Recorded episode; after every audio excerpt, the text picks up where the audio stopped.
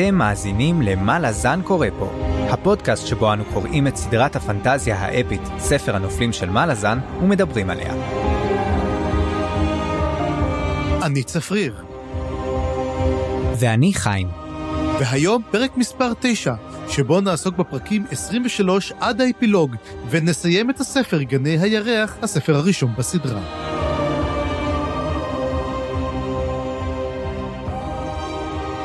טוב, מי, מי היה חושב שנגיע לכאן, צפריר? איזה חתיכת uh, כברת דרך, אני חושב, לא? כן, תשמע, אמרנו יאללה בוא נתחיל, יכול להיות מעניין, יכול להיות נחמד, ווואו, אה, סוף עונה ראשונה, איזה מדהים. כן, לגמרי. אה, זאת עונה שלמה של הפודקאסט, וזה הרבה שעות יוצא מבחינת כמה שעות של פודקאסט זה, אז זה באמת מדהים שגם אנשים הקשיבו לכל הזמן הזה שאנחנו מברברים פה, ואולי גם uh, בהמשך יקשיבו עוד, אני יודע, אם פתאום מישהו יגלה, כמו שאמרת, גם בשנים הבאות ירצה להתחיל לקרוא את הסדרה, יגלה פתאום פודקאסט כזה. אני מקווה שגם אז יעזור לאנשים לקרוא, איזה יופי. כן, אני רק עשיתי חישוב, אם אנחנו אומרים בערך אנחנו שלוש שעות פר פרק, יש לנו תשעה פרקים, עוד פרולוג, בערך בין 27 ל-30 שעות, נגיד כזה דבר, זה עדיין לא מספיק לספר שמע של גני הירח, זאת אומרת, הוא עדיין עוקף אותנו, נראה לי. כן, בסדר, אבל uh, מגיע לו, כאילו, בכל זאת זה... כן, וזה מעניין, כי זה מראה שאפשר לדבר על הספר הראשון כמעט אותו זמן שאפשר פשוט רק לקרוא אותו. או לשמוע אותו, לא, כי לקרוא אותו זה הרבה יותר מהר מבחינת שעות. לקרוא אותו זה נגיד 14-15 שעות בממוצע. כן, לא, האמת זה כן, אני בדקתי באודיבל, הספר הראשון הוא 26 שעות ו-3 דקות. אז יש סיכוי שדיברנו יותר על הספר מאשר ייקח לך לשמוע אותו. וואלה. אבל תגיד לי, יצא לך פעם באמת לקרוא ספר 15 שעות ברציפות? כי זה נראה לי לא שפוי. בוא נגיד ככה, בנעוריי, בתיכון, היו ספרים שסיימתי בלילה אחד. אני חושב שאת הארי פוטר 7 סיימתי בלילה אחד, וואו. אני לא אגיד כמה... כשהוא יצא. כן. אגב, הספר השני, ש- אה, שערי בית המתים, 34 שעות. ספר השלישי, 43 שעות. זאת אומרת, מה שאנחנו התחלנו כרגע, זה היה כזה נחמד וכיפי, ואנחנו אומרים, אוקיי, זה למתחילים, אנחנו מפה נכנסים בעצם מהספר השני למאני טיים הגדול. הרבה פעמים אמרו שהספר הראשון הוא רק הקדמה. אנחנו נדבר באמת בסוף הפרק, בסוף הפרק קצת מה אנחנו חשבנו על הספר, כן, בוא, בוא נשמור את זה לסוף הפרק. כן, אבל אתה יודע מה, עבר שבוע, שכחתי מה היה.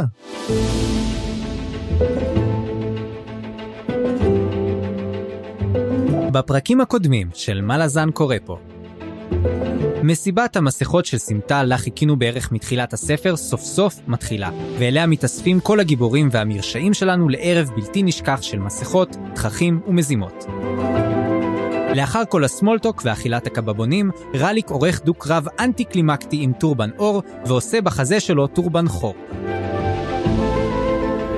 בינתיים רייסט הרודן הג'גהוטי מספיק להתמתח, לגרד את הפופיק, להילחם בחמישה דרקונים, לעשות גיחה לחלום של קראפ, והכל בדרך העירה כדי להשיג את הפינסט שלו. אותו אחד שלורן שתלה בחצר האחוזה. הפינסט מתחיל לגדול, רליק נום מקבל הוראה מוורקן לשמור עליו, ובינתיים היא מקבלת מקלאם חוזה אישי על ראשיהם של קוסמי הקבל. הרודן משתלט על ממוט ומפנה אותו לעשות הרס טוטאלי מסביבו, שנגמר רק לאחר שהאזאת', מה שזה לא יהיה, משמיד את הפינסט, ובמקומו משאיר בית ללא היתרי בנייה ומתנפל על ממוט, ועושה אותו בשורשים חנות, וגורם לו למות. אל תדאגו, על משחקי הלשון האלה אני די מבסוט. וכך אנחנו נשארים עם כל מיני שאלות, בעיקר תוהים לעצמנו איך ייגמר הספר. כל זאת ועוד, בפרק הזה של מה לזן קורה פה. יפה. ונראה באופן מעניין שכאילו כל הקליימקס מאחורינו, לא? כאילו, העריץ נתפס, קבור, אז על מה עוד יש לדבר? כאילו, מה, מה עוד רוצים להגיד לנו פה עכשיו? זאת שאלה טובה, כי באמת אני תהיתי לעצמי, כאילו, מה, מה יש בעוד שני פרקים? כאילו, לכאורה הכל, היה אפשר לסיים פה את הספר, לא? כן, לתת עוד איזה פרול, אפילוג קטן כזה, להסביר ולראות, ויודעים, ונראה מה קורה. אז בואו נתחיל, פרק 23. אנחנו מתחילים את פרק 23. ובפרק 23 שמתחיל גם הוא בפואמה מאוד מאוד קצרה מפליסין, שכבר שמענו פואמות שלה מקודם, זאת כמובן אחותו של פארן. אנחנו עוד לא יודעים בדיוק מה גורם לה לכתוב את הדברים האלה, באיזה שלב היא כותבת את הדברים האלה, אני מניח שהיא כותבת אותם הרבה הרבה שנים אחרי, אבל זאת פואמה קצרה וקצת אניגמטית. יש לי איזה, שש, איזה שהן השערות לגביה, אבל בגלל שהיא כל כך קצרה אולי נקריא אותה פשוט. It was said she turned the blade on herself then, to steal the magic of life. מתוך uh, הקריאה לצללים. אתה אולי תגיד לי, צפריר, אם לך זה מעלה משהו אחר, לי אישית זה גרם לחשוב ישר על לורן. אולי איזושהי קריאה לזה שהיא הולכת למות, או להרוג את עצמה, או משהו כזה, כי היחידה שמחזיקה בחרב זאת היא, זאת אופציה אחת. בעצם עכשיו שאני אומר זה גם מעלה לי אופציה שנייה שזאת אולי האלה שדיברנו עליה מקודם אז האלה תיאם שאולי בזה שהיא איכשהו גרמה למוות של עצמה איכשהו דרך זה שהיא הביאה את האור. אני לא יודע אצלי מתבלבל תיאמה והאימא של uh, אטיסטה אנדי אולי זאת היא אולי זאת היא לא יודע איכשהו זה מתחבר לי גם אליהן. אני חושב שזה מדובר תיאם היא אם הדרקונים זאת אומרת על זה דיברנו גם. על משעול התיאם, שזה הסטאר ולד המליין, וזה משהו אחר לגמרי, אבל אתה לגמרי צודק. דבר ראשון שאני עושה זה לחשוב על לורן. אין שום דבר אחר שאני חשבתי עליו. גם כתבתי את זה, היא מפנה את החרב כנגד עצמה. אבל למה אנחנו חושבים על לורן? מכיוון שכתוב שהיא באה לגנוב את הקסם, מה עוד יש לך מלגנוב את הקסם? זה בעצם החרב, האות הטרל שלה, והיא בעצם גונבת את הקסם האחרון שעוד נשאר, שזה את החיים שלה. ולכן שאתה קראתי את זה, אמרתי כנראה, נשאר לנו רק לבכות על מותה של לורן, וזה חבל, אבל גם אני לא רואה את לורן איך שיכולה כל כך להתקדם כל כך בדמות שלה. כן, ובמיוחד שלורן, כמו שאמרת כמה פעמים, יש בה אלמנט שכבר מת. זאת אומרת, יש בה כבר איזושהי מהות של אישה שאיבדה את זהותה. זה לא רק שהיא הבינה את זה פתאום, היא סוג של נתנה לזה לקרות, גם אחרי שהיא הבינה שבעצם לא נשארה פה שום לורן, היא פשוט נכנעת לזה לגמרי. אז אפשר לומר שבמידה מסוימת היא כבר מתה מזמן. כן, אבל אולי דווקא הגורל שלה הוא לא דווקא מוות, אלא זה הגורל של כל הנשגבים, של כל ה ascendants. שים לב שה ascendants כבר מקבלים מעין title, אין להם כמעט שמות. זאת אומרת, אנחנו יודעים למשל על אל והוא האל של זה, זאת אומרת, היא הופכת להיות מהות, היא הופכת להיות the adjunct, ה adjunct יכול להיות גם כן מין, יכול להיות שהיא לא תמות, היא תהפוך להיות נשגבת, היא תהפוך להיות משהו מעבר לכך. היא תהיה משהו גדול, זאת אומרת, אנחנו רואים שגם אנומנדר רייק וגם קלאדן ברוד וכל האחרים די מנסים להחיות את עצמם, הם מנסים למצוא פתרון למוות ששולט בהם, זאת אומרת, הם חיים חיי נצח. והם לא מי יודע מה מרוצים מזה. הם מחפשים קרב ועוד קרב ועוד קרב להתקדם, וזה לא עוזר. לורן נעה בין לבין, היא גם הורגת את עצמה והיא גם היא מחיה את עצמה מחדש. היא עושה את מה שאומרת לה לסין, והיא עדיין קצת הולכת נגד זה. אבל נראה לי שההחלטה שלה להגיד שהיא נפרדת מהקיסרית, להגיד זהו זה, אני הולכת בעצם אה, להרוג את קרוקוס וזהו זה, מה שהיא החליטה בעצם בפרק הקודם שהיא אמרה, באמת זה המעשה האחרון שלי, זה מה שיכול לגרום למותה, כי היא בעצם מנתקת את עצמה ממקור הכוח שלה. והיא לא תוכל להמשיך לחיות ככה הרבה זמן, אפילו אם היא תשרוד את ה... אותו לילה עקוב מדם שמתנהל בינתיים בדרוג'יסטן. כן, אבל בכל מקרה זה מעניין שאתה יודע השיר הזה כנראה מבשר על מה שהולך להיות בפרק ואנחנו נראה אם זה באמת אה, משהו שהולך לקרות כן או לא אבל כשאנחנו מתחילים את הפרק עצמו הוא מתחיל ממשהו אחר לגמרי אז uh, נצלול לשם לשם בסדר אז הפרק שלנו מתחיל מה שנקרא in medias res כאילו ממש בתוך האקשן באמצע משהו שקורה ואני לקח לי מלא זמן להבין איך פתאום הגענו לנקודה הזאת אבל זה נראה כאילו פארן רץ באיזשהו מקום עם סבך עם, עם עשבייה כאילו אנחנו יודעים שהנקודה האחרונה שראינו אותו זה שהוא הלך ליער בעקבות וויסקי ג'ק אחרי שהממות התחיל להשתגע ולראות ברקים לכל מקום, הוא בעצם uh, הלך לחפש אותו. ואיך הוא הגיע משם לנקודה שהוא נמצא בה עכשיו זה לא ממש ברור, ואיפה וויסקי ג'ק בכל הסיפור הזה, אבל כשאנחנו פוגשים את פארן הוא רץ והוא בורח ממשהו, ופתאום הוא מותקף על ידי כלבים, כלבי צללים. ואני לא יודע אם כלבים או כלב אחד אבל כלב אחד בינתיים כלב אחד שתופס אותו ככה כתף פשוט תופס אותו עם כל השיניים שלו מועך אותו ואת השריון שלו עליו והיד שלו הוא מפיל את החרב והוא ממש אה, קולט את מוצא את עצמו באיזושהי סיטואציה ממש ממש קרועה ותוך כדי זה אמ, ניגש אליו בן אדם שהוא מזהה אותו בתור קוטיליון.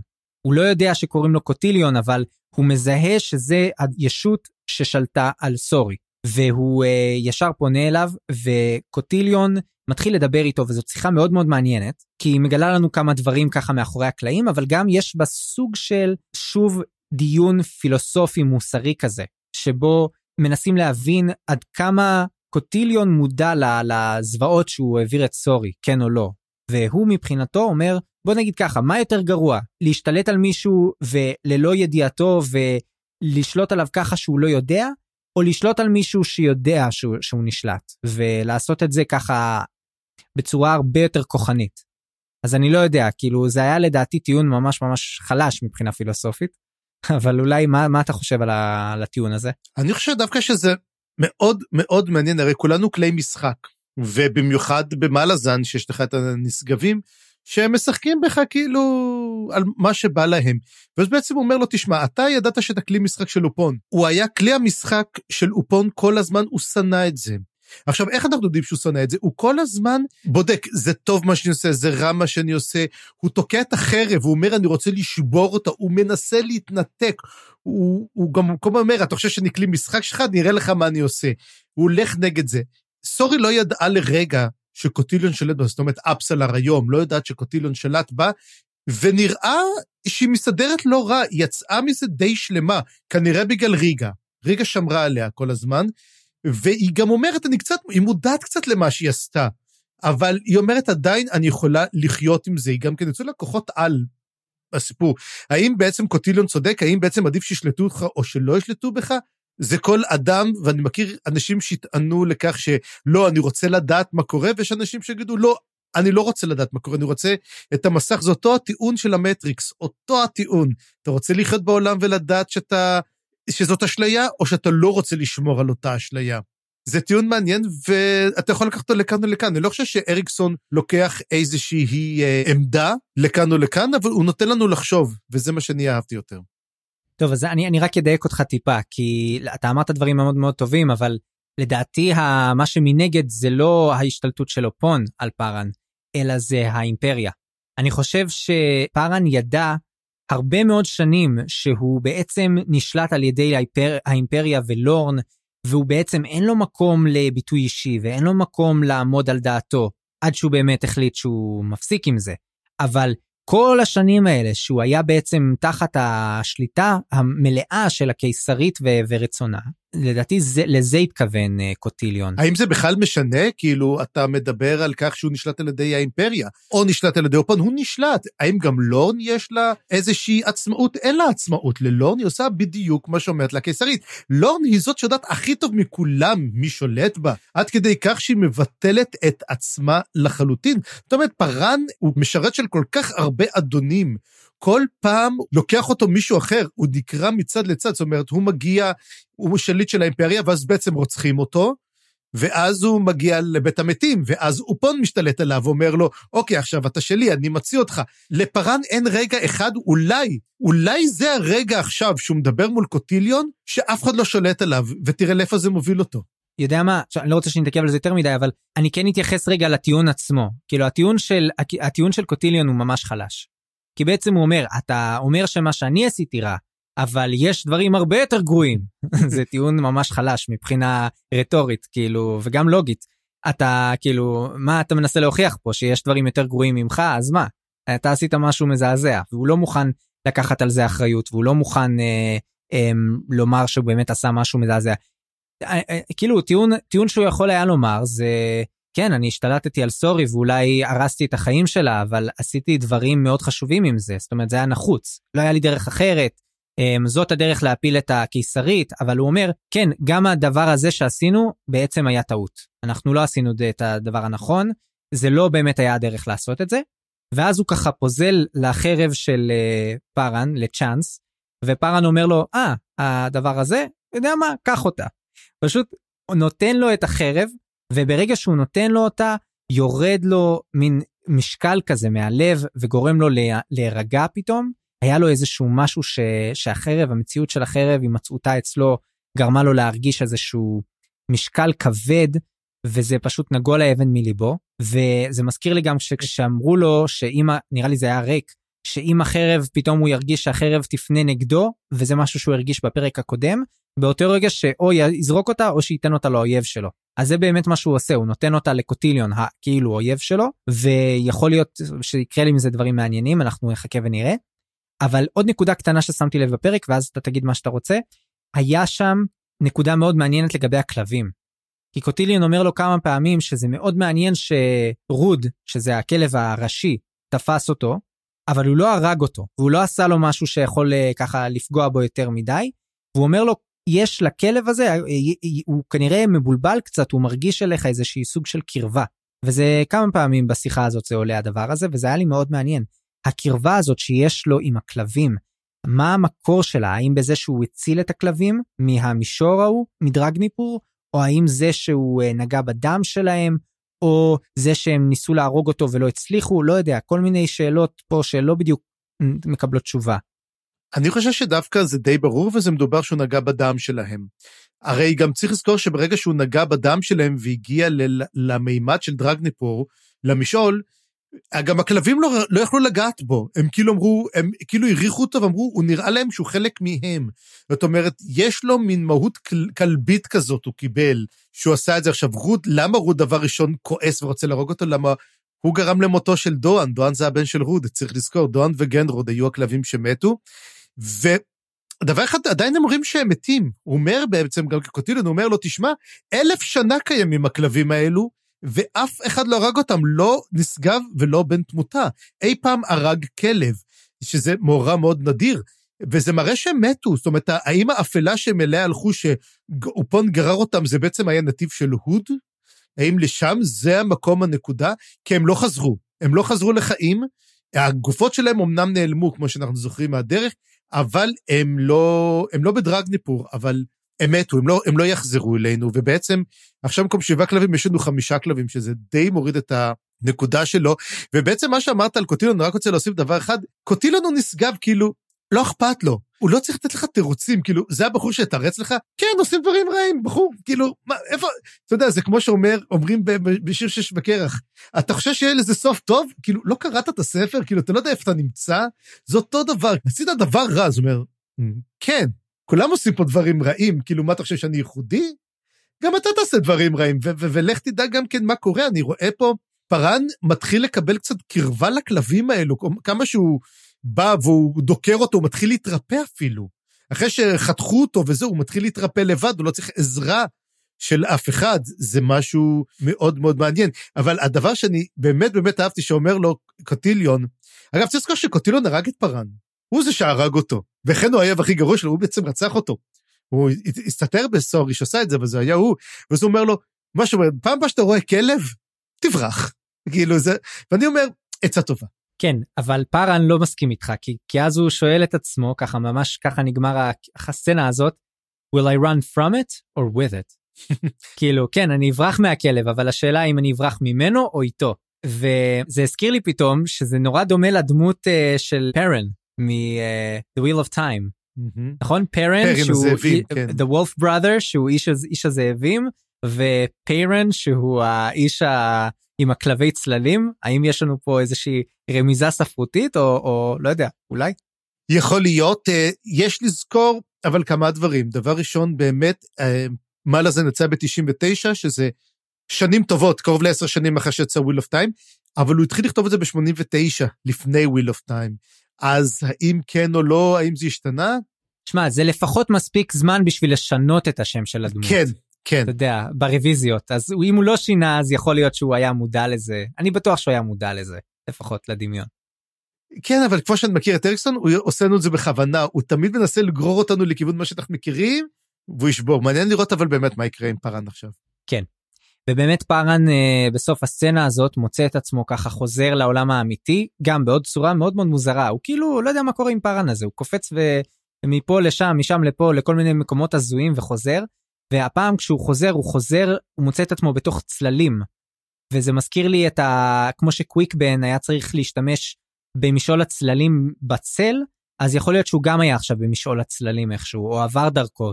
אולי הוא הושלך דרכו חזרה. האמת צריך לזכור שברגע שהוא בורח, אז הוא נופל מותש לתוך צל, הוא נופל לתוך איזה מין סבכת צללים, ואז הכלב תופס אותו. בעצם הכלב תפס אותו בתוך הצללים, וגרר אותו לתוך משעול הצללים, זה מה שקרה. ואז הוא מתעלם okay. אוקיי. בו, אז פשוט הם זורקים אותו בחזרה לאיפה שהוא היה, כאילו לאותה סבכת צללים, שלא רחוקה דרך אגב מהבית הזה הזה. כן, ובאמת אה, הסצנה נגמרת כשהוא מדבר עם מלט, שפתאום פוגש אותו, אומר לו, אה, מה קרה? הוא אומר לו שהוא הולך לחפש את לורן, אז הוא רץ לכיוון אה, איפה שהוא חושב שלורן, פונדק הפיניקס, אני יודע. הוא הולך לחפש אותה. איפה עוד אפשר למצוא את לורן? זאת אומרת, יש רק שני מקומות למצוא את לורן, פונדק הפיניקס ופונדק, ו, ובמקדש של קראול. אמ, וגם אהבתי שמלט אומר לו כזה, אומר לה, אה, ברגע שאתה מחסל אותה, um, כמו, לא במילים כאלו, אומר לה, make her suffer, כאילו, היא יש לה, היא צריכה לשלם על הרבה דברים. כאילו, אל, אל תהסס. ואנחנו עוברים עכשיו לדמות הבאה שנמצאת בפרק הזה, שזה קרוקוס. אה, רגע, לא אמרתי את זה בכלל, אבל בוא נגיד משהו כללי על הפרק. הפרק בעצם עובר מהרבה נקודות מבט. פרק מאוד מאוד מאוד קצבי, מאוד מהיר, ואנחנו נראה שהרבה דמויות מקבלות פה את הזרקור. מעניין מאוד איך שהוא בנה את זה ככה. אני הרגשתי שאבל הפרק לא יותר מדי עמוס, כמו הפרק הקודם. הוא הרבה יותר uh, מהיר, אבל לדעתי הוא מאוד מאוד מאוד uh, בנוי טוב. זאת אומרת, לא, לא מאבדים אותו יותר מדי. הסצנה הראשונה קצת הייתה בעייתית עם פארן, נכון, היא קצת הייתה מוזרה, אבל מפה זה כאילו, הוא היה אפילו צריך לסיים את הפרק עם פארן, אולי, אפילו חלק הזה אולי היה מתאים לפרק הקודם, ומהרגע שאנחנו מגיעים לקרוקוס, זה טס, ממש טס יפה. כן. אז הנה אנחנו עוברים לקרוקוס, וקרוקוס בעצם בשוק. הוא בשוק כי הוא ראה את ממות מת. אה, הדוד שלו, זה שדאג לו, זה שטיפח אותו, והוא אה, באמת חווה את זה לא טוב, והוא מתחיל לרוץ, לבן אדם הראשון שהוא חושב שהוא יכול לרוץ אליו זה ברוק. הוא בעצם רוצה עכשיו כנראה להבין מה קרה, ל- ל- לנסות לראות מה הוא יכול לעשות. הוא כאילו, הוא לא מאבד את, ה... לא מאבד את זה. הוא, הוא כן מנסה איכשהו לעשות משהו, אולי זה דרך שהוא בא, הוא בעצם מנסה להתמודד עם הפחד שלו, אבל הוא בעצם רץ לחפש את ברוק. ומשם זו סצנה קצרה יחסית. אז אם יש לך להגיד עליה משהו. אני, קודם כל אני חושב שרליק נום אמר לו, אם משהו קורה תגיע לברוק, או קראפ אמר לו את זה. אחד מהם מישהו אמר לו, משהו לא בסדר קורה, לך לברוק. והקטע יפה שהוא פשוט, אה, הוא שומע ציפורים כל הזמן, הוא אומר, מה ציפורים? כאילו, זה לילה. ואז הוא מרים את הראש, וזה צנע נורא נורא קולנית, הוא מרים את הראש ורואים פשוט את נצר הירח כמעט נוחת על דרוג'יסטן, וזה העורבים הגדולים. כן, זה מזכיר לי את הסצנה מיום הדין, עם החללית שככה מתחילה להאפיל על העיר. זה ממש ככה. היום השלישי או... אמ, איך קוראים לזה? Judgment Day, לא יודע. לא, Judgment Day זה טרמינטור. אה, Independence Day אז. כן. כן, Independence Day, נכון, נו. היום השלישי קראו לזה בעברית? לרוע המזל, כן. אוי אוי אוי.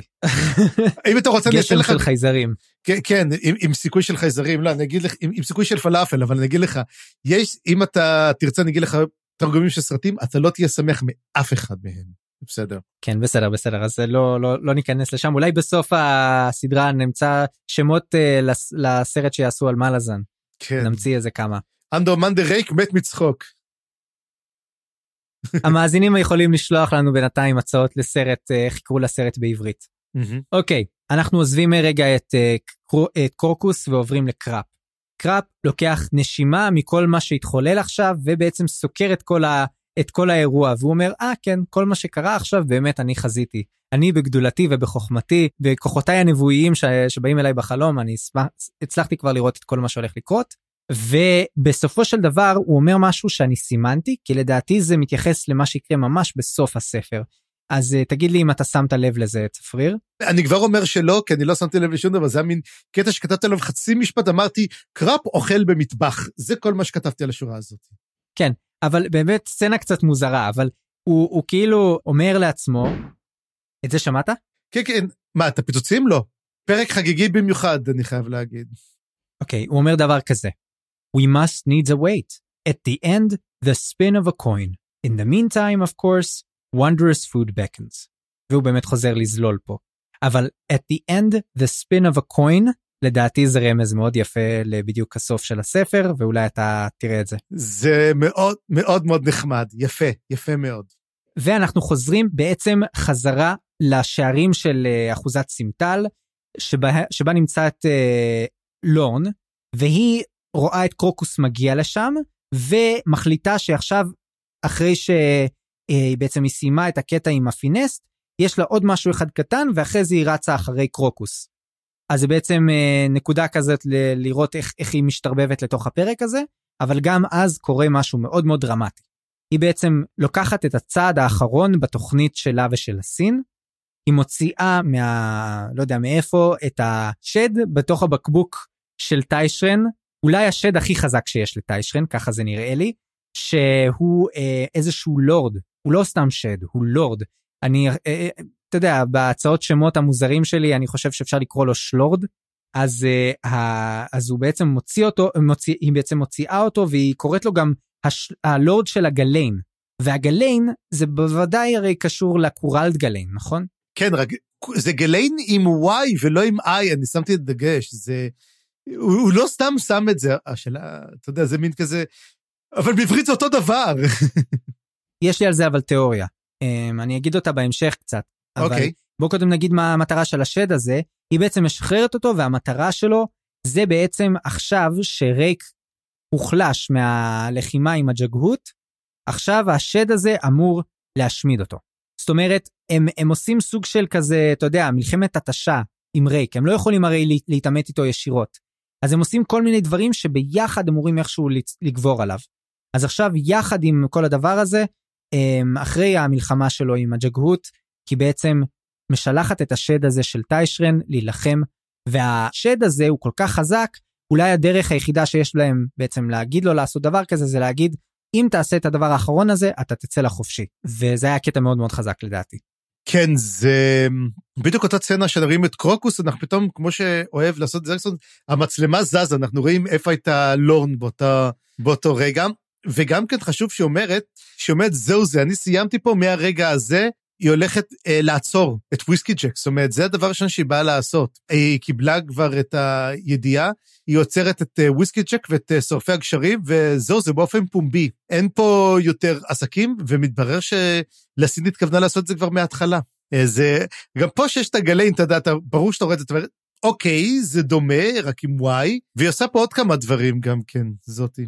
כן, אבל גם רואים שמה שהיא הולכת, בוא נגיד מיידית לעשות, זה ללכת אחרי קרוקוס, והסיבה שהיא אומרת זה שהיא רוצה בעצם אה, אה, להוציא את אופון מהמשחק. היא רוצה או להוציא אותו מהמשחק או להשתלט עליו בשביל הסין. זאת אומרת, היא מזהה את אופון ככלי חשוב פה ב, ב, מבחינה אסטרטגית, והיא הולכת אחרי קרוקוס בגלל זה. כן, לזכור גם כן שהחרב צ'אנס נמצאת כבר אצל קוטיליון, מה שאומר שגם כן לצללים, גם כן יש את זה, וזה יכול להיות התוכנית החדשה, כי גם קוטילון אמר, תשמע, התוכנית אה, עם סורי הייתה תוכנית עם פגמים, עם המון פגמים, היא לא הייתה משהו, זה אמנס החליט לעשות אותה, ותראה, אמנס לא, לא, לא כל כך טוב בתוכניות, הוא די ככה לא, לא בסדר. ואז הוא לוקח את צ'אנס ואומר, יכול להיות שהוא ישתלט על אופון דרך זה. אז עכשיו גם הם רוצים, זאת אומרת, המאבק בין בית צללים לבין האימפריה רץ, הם כל פעם משתמשים די באותם כלים. הדבר שהיה לי מאוד מוזר, זה ברגע שהיא הולכת אחרי קרוקוס, היא פשוט כאילו טסה אחריו, יש לה פתאום יכולת שלא ראו אף פעם. היא רצה אחריו במהירות של קוויקסילבר או משהו כזה, מין מהירות, אה, שאומרים שלא ראו אף אחד רץ במהירות כזאת. אמרתי, מאיפה יש לה את הכוח הזה, ולמה כאילו הלכת עם ה... איך קוראים לו? עם ה... מה שמו? עם ה... עם, עם הטלנימאס הזה, והלכת איתו במדבר וזה, יש לך כוחות. הרי קסם לא משפיע עליה. היא לא יכולה להשתמש בקסמים. אז איך היא יכולה לעשות את הריצה הזאת פתאום? מה, מה זה אומר? יש לך איזה מושג? אני לא הבנתי מאיפה פתאום הכוח הזה הגיע, ומה זה אומר לגביה. שאלה מצוינת. אה, אני, אני, אין לי השערה פה. אולי האוטטרל נותן לך איזה שהם כוחות גם uh, פיזיים. אולי, כתוב שהיא נעה כל כך מהר, שאפילו השלורד לא מסוגל להבחין בה. כאילו, פותחים לנו אתה יודע, סוף הספר, כאילו, אל תעמיס עוד קסמים, עוד משעולים, כאילו, רבאק, השגנו עד עכשיו, ת, תרגע קצת, תרגע, זה בסדר. לא, אני, ואני כבר אומר, אנחנו לא רואים בכל הספר את הרמז למה היא יודעת לעשות את זה. כנראה בספרים הבאים נקבל, בתקווה נקבל תשובה. כן, ובנימה הזאת אנחנו נעבור לביט הבא. הביט הבא בעצם עוקב אחרי ברוק, שנמצא במשרד שלו אחרי כל הבלגן שהתחולל מקודם והוא גם חושב על מותו של ממוט. וזה מעניין כי שוב זה גם מעבר סוג של thematic כי קרוקוס היה בדרך לברוק. ועכשיו אנחנו עוברים לברוק וברוק חושב על כל מה שהתחולל והוא אומר כן ריק באמת היה מוכן לזה. זאת אומרת הוא ידע שזה מה שהולך לקרות והוא היה בשליטה בעניינים למרות שאני ככה חשדתי שלא. ופתאום מגיעה דרודן, ויש פה איזה setup לרומן ביניהם, הוא קצת חושב עליה, על זה שהיא הגיעה ועל איך היא יפה וטטטם. קטע כזה, לא יודע, כמה זה קריטי, אנחנו לא נראה לי נתעסק בזה, אולי זה בילדאפ לספרים אחרים, אבל בכל מקרה, אנחנו קצת לומדים על המשעול שלה, שזה החלק שאולי עניין אותך, על uh, משעול טנט, נכון? שזה סוג של משעול כזה קמאי, פראי, שקשור לעונות השנה, uh, משתמש בכוח של החזיר בר עם החמשת החיטים, נכון? כן, הנה, זוכר שת... שדיברנו על זה בחמשת החיטים? והנה, מצאנו אותו, זה בעצם מהטנרוק. טנס, אמ, אני אדבר עליו עוד בסוף הפרק הזה שנדבר. אה, יש לי כמה דברים להגיד על טנס. כן, אבל זה היה נראה לי כזה, בוא נגיד, הסוג קסם הכי אמ, שקשור לטבע שראינו עד עכשיו, יכול להיות שזה מה שזה גרם לי לחשוב. זה גם מסביר למה קוראים לה מכשפה, כי יש בה מין כזה רופא אליל אולי, מה, מהסוג קסם שהיא משתמשת בו כזה. גם דרודן מזכיר קצת דרואידית, אז יכול להיות שגם כן יש לזה אולי קשר. כן, והם מרגישים כמה דברים. קודם כל הם מרגישים את השלורד יוצא, מגיח. הם יודעים שהשתחרר פה איזשהו שד מאוד חזק, ואנחנו זוכרים איך ברוק הגיב פעם אחרונה ששד כזה השתחרר, הוא גם הרגיש את זה. אבל הפעם הם שניהם מרגישים את זה. ועוד דבר שהם מרגישים זה פתאום ששניים מהקוסמים האחרים של הקבל מתים, והם פשוט מרגישים פוק, another one bites the dust, וזה כנראה וורקן. Uh, ברוק מיד מבין שזאת היא שהיא מתחילה בעצם את המשימה שלה, את החוזה שלה. היא לא נחה, היא hard worker, overachiever. She works hard for the money. לגמרי.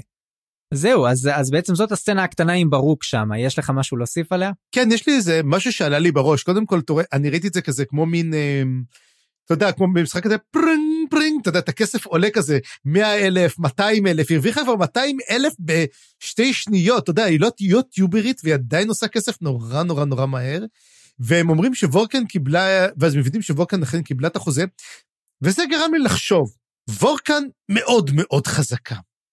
ואז אמרתי, איך יכול להיות שוורקן לא חלק מהקבל? הרי הדבר ההגיוני ביותר שיהיה, שוורקל תהיה אחד מהקבל של הטורות אמ, קבל. מה שאומר לי שיכול להיות שהיא הייתה פעם חלק מהקבל, ופשוט היא הבינה שיש יותר כסף במקומות אחרים. וגם היא עושה את זה ללא שום מצפון.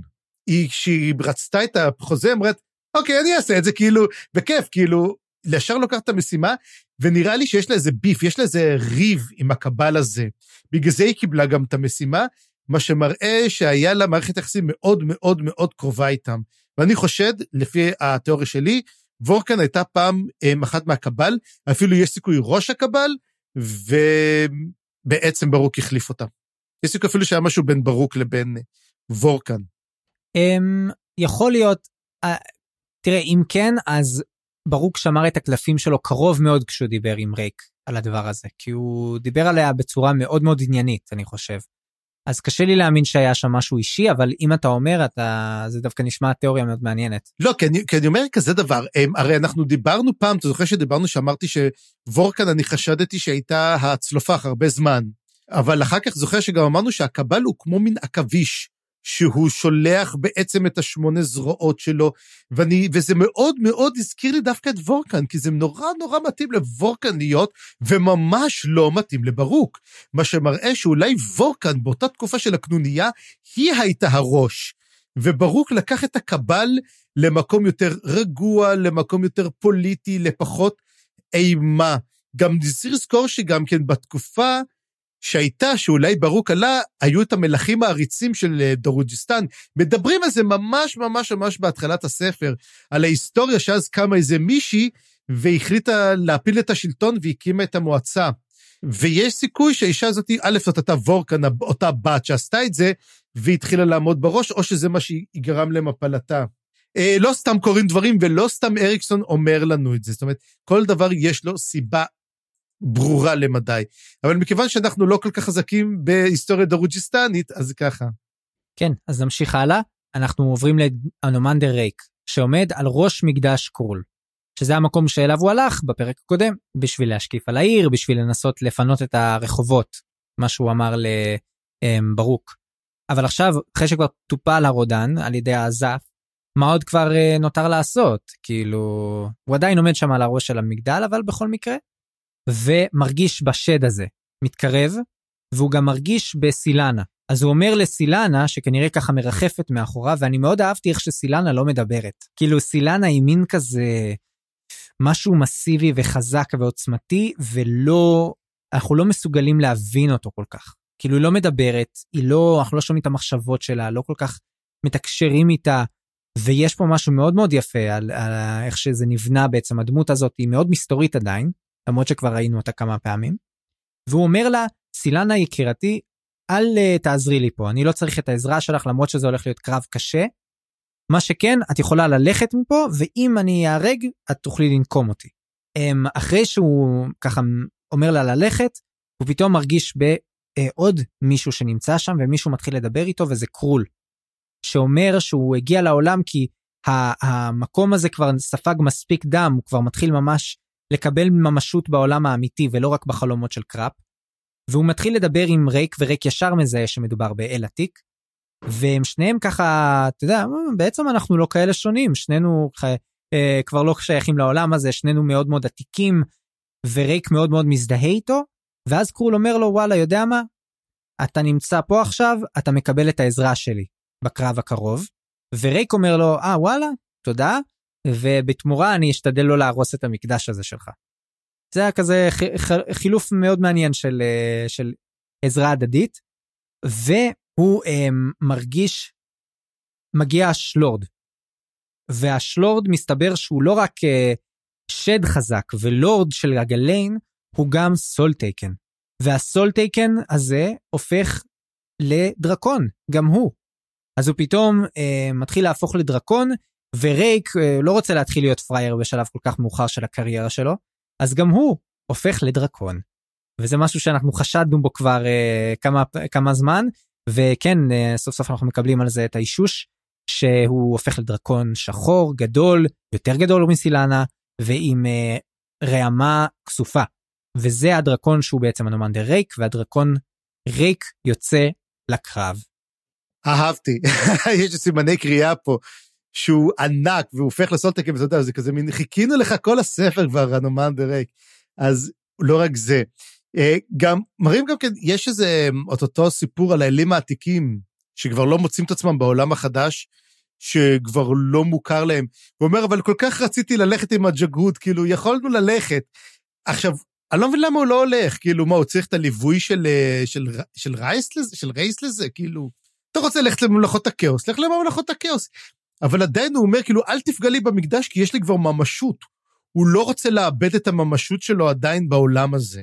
וגם כן אהבתי את הקטע שאדמן דה רייקו רואה את כל מה שעושה היצור השלורד הזה, ואז הוא אומר ככה, אוקיי, קיסרית, את יודעת מה, נגמר, נגמרה לי הסבלון, זהו, זה עד לפה.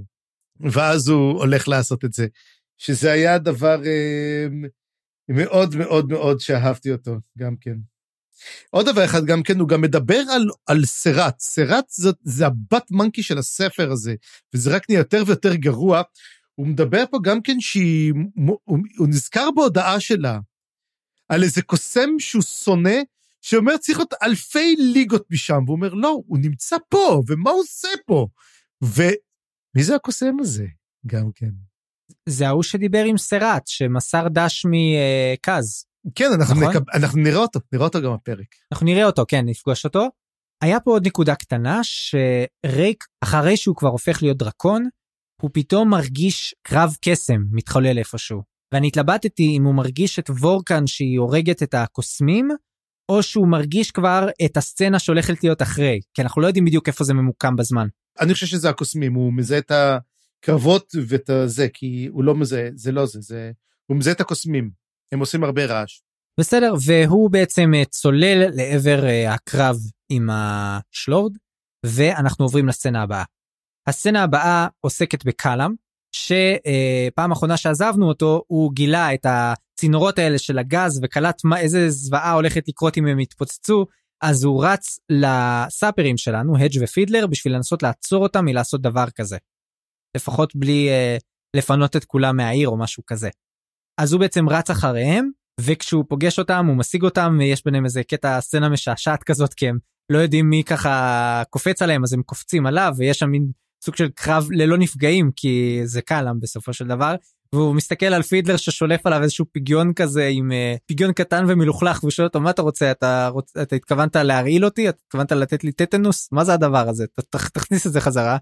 זה היה סצנה מאוד מאוד חזקה וגם ככה כמו כמו שאתה אומר מבחינת קולנועית אנחנו רואים שברגע האחרון של הסצנה הזאת הוא גם מסתכל והוא רואה את השד הגדול ש...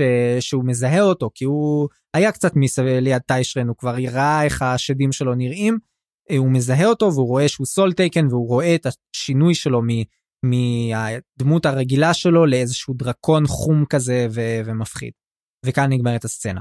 כן, כמה דברים רק ששמתי לב על השלורד. קודם כל עניין אותי דבר אחד, השד, השד הוא בגובה של שלושה וחצי מטרים, לידיעה, הוא לא כזה קטן.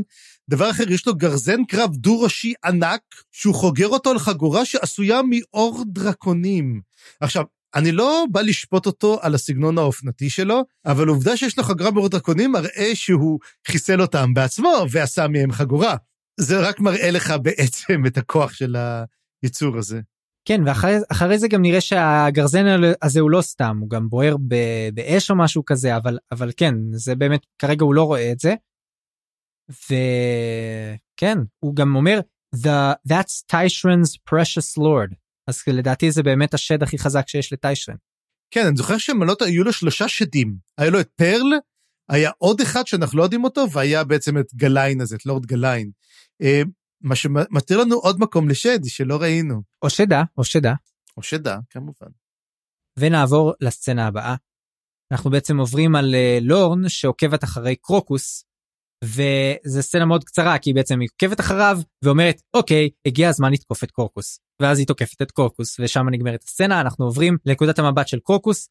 Uh, הוא מרגיש בסכנה הוא קולט שמשהו ככה הוא שומע איזה צליל מתכתי הוא קופץ מתגלגל ואז כשהוא מסתובב הוא רואה את לורן, כי הוא מזהה אותה, הוא הרי פגש אותה מקודם בגבעות גדרובי, נלחמת באיזשהו אדם שהוא לא מכיר, עם שתי חרבות מעוקלות, סימיטרים, והוא מסתכל, הוא רואה שהם נלחמים, והוא קולט שיש פה וואלה קרב שהרבה מעבר לליגה שלו, כי הוא אפילו לא רואה את ההלמות אה, של החרבות, הוא פשוט רואה חבלרס מכל הכיוונים, ובעצם מישהו פונה אליו ומתחיל לדבר איתו.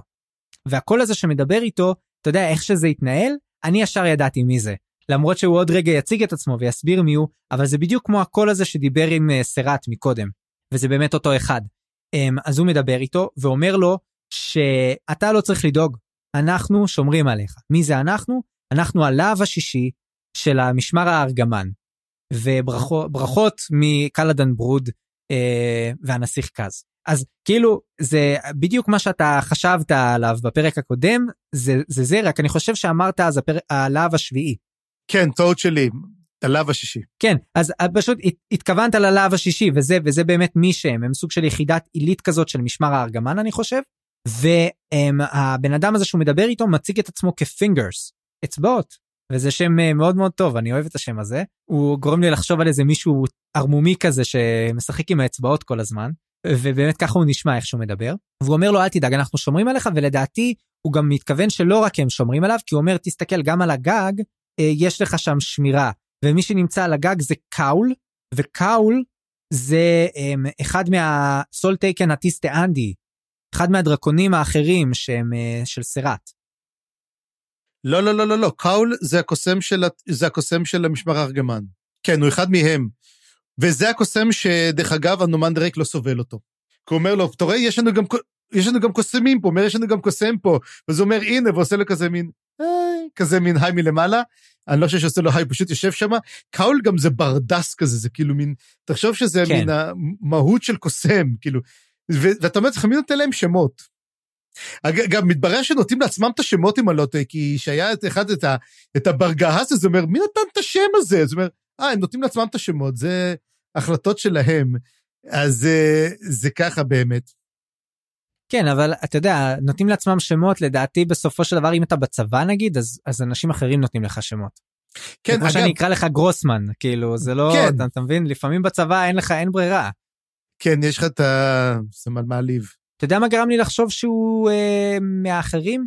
כי הוא אומר, cows up there, damn his snakeskin hide. snakeskin. כאילו מה, הוא גם הופך ל... לדרקון? לא, לאו דווקא. snakeskin זה גם כן מין ערמומי כזה, אני לא בטוח שהוא מדבר. לדעתי הוא מתכוון שהוא, שהוא אה, לפחות Soletaken. אוקיי, אני לא חושב. נראה, אתה יודע, נראה, יכול להיות. אה, מה שכן, הבנתי גם שסרט לא אוהבת אותו, את אותו בחור. אז אם סרט לא אוהבת אותו, הנומנדרק לא אוהב אותו, הם נלחמים אחד עם השני, זאת אומרת, הטיסט האנטי נלחמים עם משמר ארגמן, אז למה לא אוהבים אותו? אה, יכול להיות שהוא... טיסטי עדו? אני לא יודע, אבל הייתי חייב להכניס את זה איפשהו, לא? אז זאת השאלה, למה אף אחד לא אוהב את קול? למה אף אחד לא אוהב את קאול, מסכן. ועכשיו אנחנו מסתכלים דרך העיניים של קוקוס, הוא מסתכל ככה הצידה, רואה את עדיין הקרב מתחולל בין לורן לבין האיש עם הסימיטרים, והאיש כזה שמדבר איתו, פינגרס, תופס אותו ככה בצווארון ואומר לו, עזוב, עזוב, אל תדאג, אל תדאג להם, הכל יהיה בסדר, בוא, בוא, בוא איתי. והוא לוקח אותו הצידה, והוא אומר שהוא ייקח אותו לאן שהוא צריך בשביל שהוא יישאר מחוץ לסכנה. ואיך קוראים ללוחם עם הסימיטרים? דריסט דו'ארדן. סתם, תמיד שאומרים לוחם עם שני סימיטרים זה דריסט דו'ארדן. אני חושב שזה אולי מחווה קטנה גם כן, כי כמו לאנומנדר רייק הוא כמו מן הטיפוס האלריקי הדרואו הזה, וכן, הוא קוראים לו קורפורל בלוז. זה, שזה בלוז, אחד מה Blues Brothers. כן, זה אחלה שם, אני אהבתי. כן. אני חושב שצריכים ספר שלם רק על, ה, על השלישייה הזאתי, על בלוז, על פינגרס ועל קאול, וכל ההרפתקאות שלהם, אני חושב שזה יהיה ספר אחלה. כן, ובוא נגיד הדבר האחרון שככה חותם את הסצנה הזאת, שהוא מאוד מאוד מגניב, זה שפינגרס מתחיל לדבר עם קרוקוס, והוא בעצם אומר לו, אתה יודע למה אנחנו עושים את כל הדבר הזה, נכון? אתה יודע למה תוקפים אותך בעצם ולמה מחפשים אותך? זה כי אתה נושא המטבע. וקרוקוס מסתכל עליו בעיני גל ואומר לו, נוסע מה? הוא אומר, לא, המטבע, נכון, הזה עם השני ראשים, אתה מבין, זה, זה, זה אופון, ואתה בעצם נשלט עליו, וכאילו, דאמת, אף אחד לא לקח את הילד הזה עד עכשיו הצידה, וסיפר לו מה לעזאזל קורה איתו. אף אחד. לא ממות, לא ברוק, לא קראפ, לא אף אחד. ואיזה חר חברים יש לו לבן אדם הזה, באמת, הם כאילו, מה הם? מנצלים אותו, הם מנצלים אותו, הם גם מפחדים קצת ממנו, זה היה קצת כמו, you're a wizard, הרי. אמה וואט? זה כזה מין, היה כזה צנע ו... אבל רגע, קרוקוס לא עלה על זה? הוא לא חשב משהו על המטבע? אז זה גם מראה גם שקרוקוס מאוד תמים, הוא לא יודע באיזה עולם הוא חי. כן, הוא, הוא, הוא לא רק תמים, הוא פשוט באמת לא ידע לקשר בין כל הדברים, אתה מבין? הוא, הוא נראה לי מבין שקרו לו דברים מוזרים, הוא, הוא הבין שהוא נמצא בתוך, איזושהי, בתוך איזשהו בלגן שהוא מעבר לראש שלו, הוא מבין את כל המצב הזה, אבל הוא לא מבין למה זה קשור אליו, למה הוא כל כך מרכזי בסיפור. הוא חשב שאתה יודע שדברים קורים מסביבו ולא לא. ו- ועכשיו הוא מבין את זה פתאום, וזה סוג של רגע שמאוד מזכיר את הרגע שהיה לפארן כשהוא דיבר עם הנומנדר ריק. וריק אמר לו, אתה לא נשלט על ידי אופון, שזה היה מן הרגע שהיה רגע מאוד מכונן אצל פארן, אז פה זה דומה מאוד, רק הפוך. פתאום הוא אומר לו, אתה נשלט על ידי אופון, יש לך את המטבע שלו. וזה היה רגע מכונן מבחינת קרוקוס, כי הוא היה צריך להבין שזה מה שנמצא איתו, ורק ככה הוא יוכל אולי להשתחרר מהשליטה של אופון בהמשך. כן, ופה יש משהו מאוד מעניין. הרי אנחנו דיברנו על זה שאופון שולט. זה לא שליטה כמו של uh, קוטיליון, קוטיליון ממש השתלט. אופון אין לו הרבה כוח, הוא יכול לרמוז, הוא יכול לעבוד במסגרת החוקים, במסגרת החוקים הם מאוד קטנים, זאת אומרת, הוא יכול להציל את פארן מהמוות, מכיוון שפארן נהרג על ידי אל, אז יש לו את האופציה. הוא נותן מטבע, הוא נותן לך מין כל מיני משת... נותן לך רמזים, אם תלך איתם זה יעבוד לך, אם לא, זה לא יעבוד לך. לפארן הם לא באמת משתלטים על פארן, נותנים לו חרב. הם עובדים עם חפצים, הם משתמשים בעצם במין, זה כמו למשל מנוע אי הסתברות של אה, זפוד, אה, זפוד ממדריך הטרפיסט לגלקסיה. הם עובדים על צ'אנס, זה בעצם היכולת שלהם. ואני די מסתכל ואני אומר, הם מילים מה זה גרועים, פון. כי בתכלס, ברגע שפארן מבין שיש לו את הכוח, הוא תופס אותו לתוך דרג ניפור ואומר לו, עכשיו אתה בא לעזור לי. והוא, הוא, הוא, הוא, he make him his bitch. ואתה אומר לעצמך, זה נכון, זה, בעצם בני האדם צריכים להבין שברגע שאל בוחר אותך, אתה יש לך גם את היכולת שליטה עליו. ופה פון מראה את זה בסגנון, בגלל זה ככה, אף אחד לא מרגיש שהוא נשלט על ידי אופון, אם תשים לב. כן, אבל שוב, גם אפילו שזאת שליטה מסוג מאוד מאוד אחר ולא חזק כמו אולי דברים אחרים פה בספר, בכל מקרה בשביל שהוא יוכל להשתחרר מהדבר הזה, הוא קודם כל היה צריך לדעת שהוא נשלט. כי אתה יודע, מבחינתו הוא מחזיק את המטבע הזה, it's my lucky coin, I'm never gonna get rid of it, I'm never gonna wash it, בלה בלה בלה. וזה, וזה קריטי, כי, כי הוא חייב איכשהו להבין שלפחות המטבע הזה הוא חשוב, ושזאת הסיבה שכולם רודפים אחריו.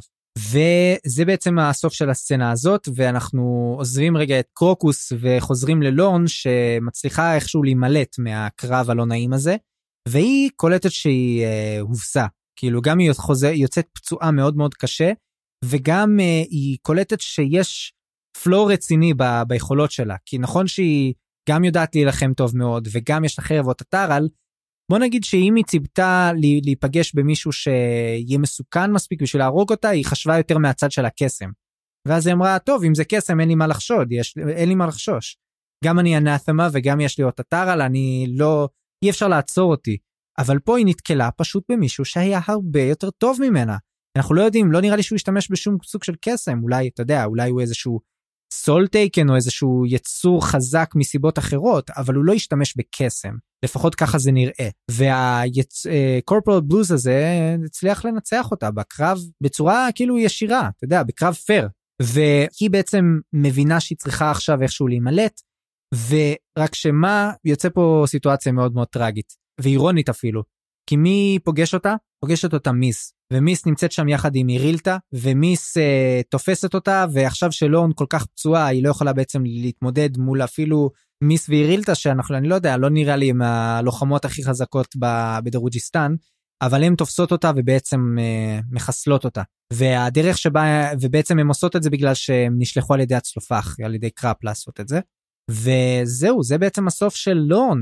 אה, אולי היא לא מתה מיד, אנחנו נראה שעוד מעט היא גם אה, תספיק לגסוס אה, כמה דקות כדי לדבר עם פארן, אבל וואלה, זה, זה חתיכת סוף מזעזע בשביל לורן, אני חושב, ככה to be shanked in an alleyway על ידי שתי uh, נשים גדולות ו... Um, בוא נגיד סתם city thugs לא לא איזה שהם אנשים חזקים במיוחד ואפילו היא אומרת no not like this שזה מה ש...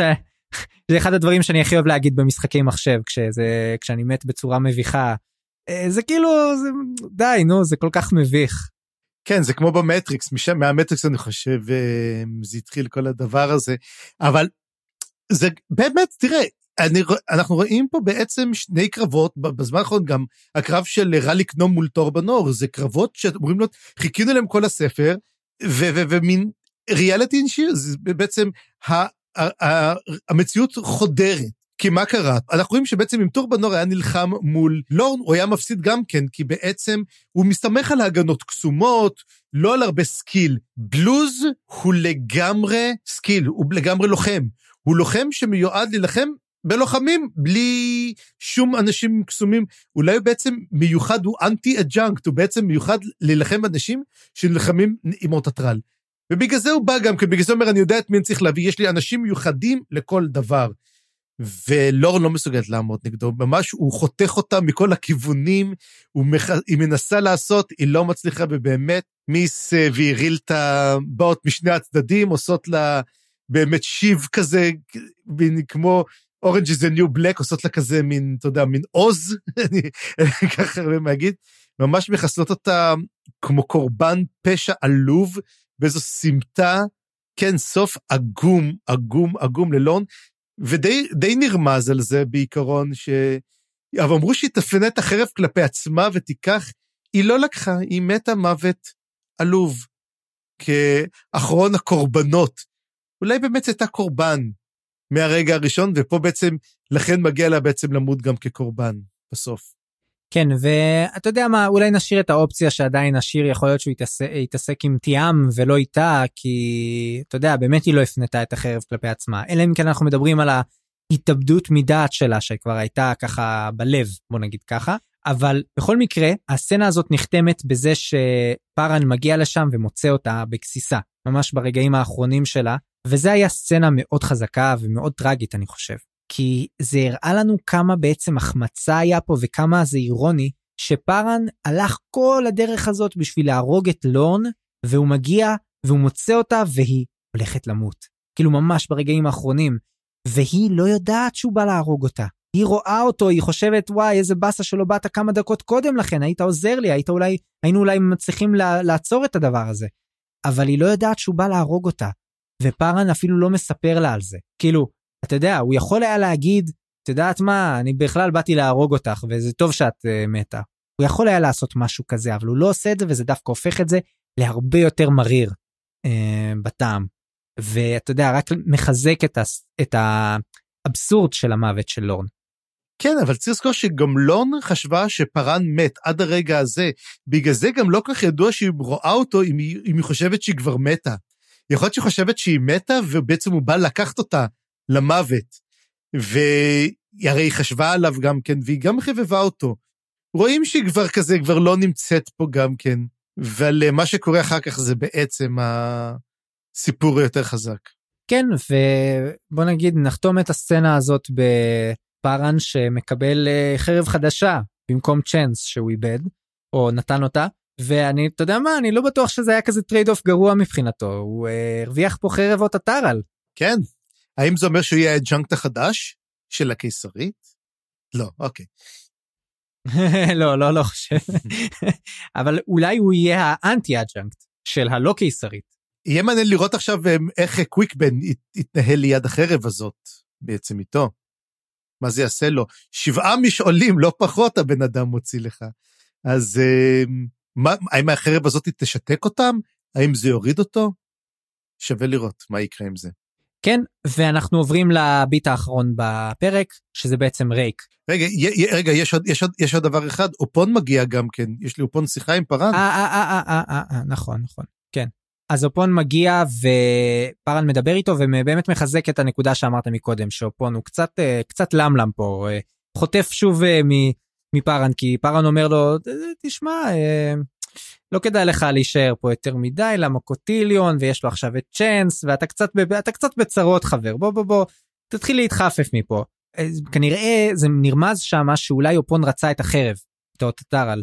הוא ככה הסתכל על החרב ואמר לפארן אולי אולי תיקח את החרב וככה תעשה קצת איזה יש לי כמה ארנס בשבילך אז פארן נופף נפנף אותו משם די בקלות. כן, הוא לא הלך לעשות את, המין, את המיני משימות, אתה יודע, את המשימות צדדיות. הוא החליט להישאר עם המשימה המרכזית, הוא, הוא לא רוצה יותר שום קשר, הוא הופך להיות ממש ממש unaligned. אני מתחיל לראות את האנשים כבר, במיוחד אחרי שקראתי את הנספחים, אני התחלתי לצוות אותם. אתה יודע, את האנשים לקלפים, הם מתחילים להפוך להיות במיוחד פארן, אחרי שהוא נכנס לדרג ניפור, הופך להיות חלק מהכלבים, ואתה אומר, לאיפה הוא מתחיל להשתייך? האם הוא באיזה אחד מהבתים הקבועים יתפוס אותו? ואני אומר שהוא הופך להיות דווקא לא, הוא הופך להיות ל-unaligned, הוא ממש נוטה להיות ניטרלי, כאילו מגיע אליו אופון, אפילו אופון הוא אחד מה unaligned, הוא אומר לו, בוא תהיה איתי, הוא אומר לו, לא.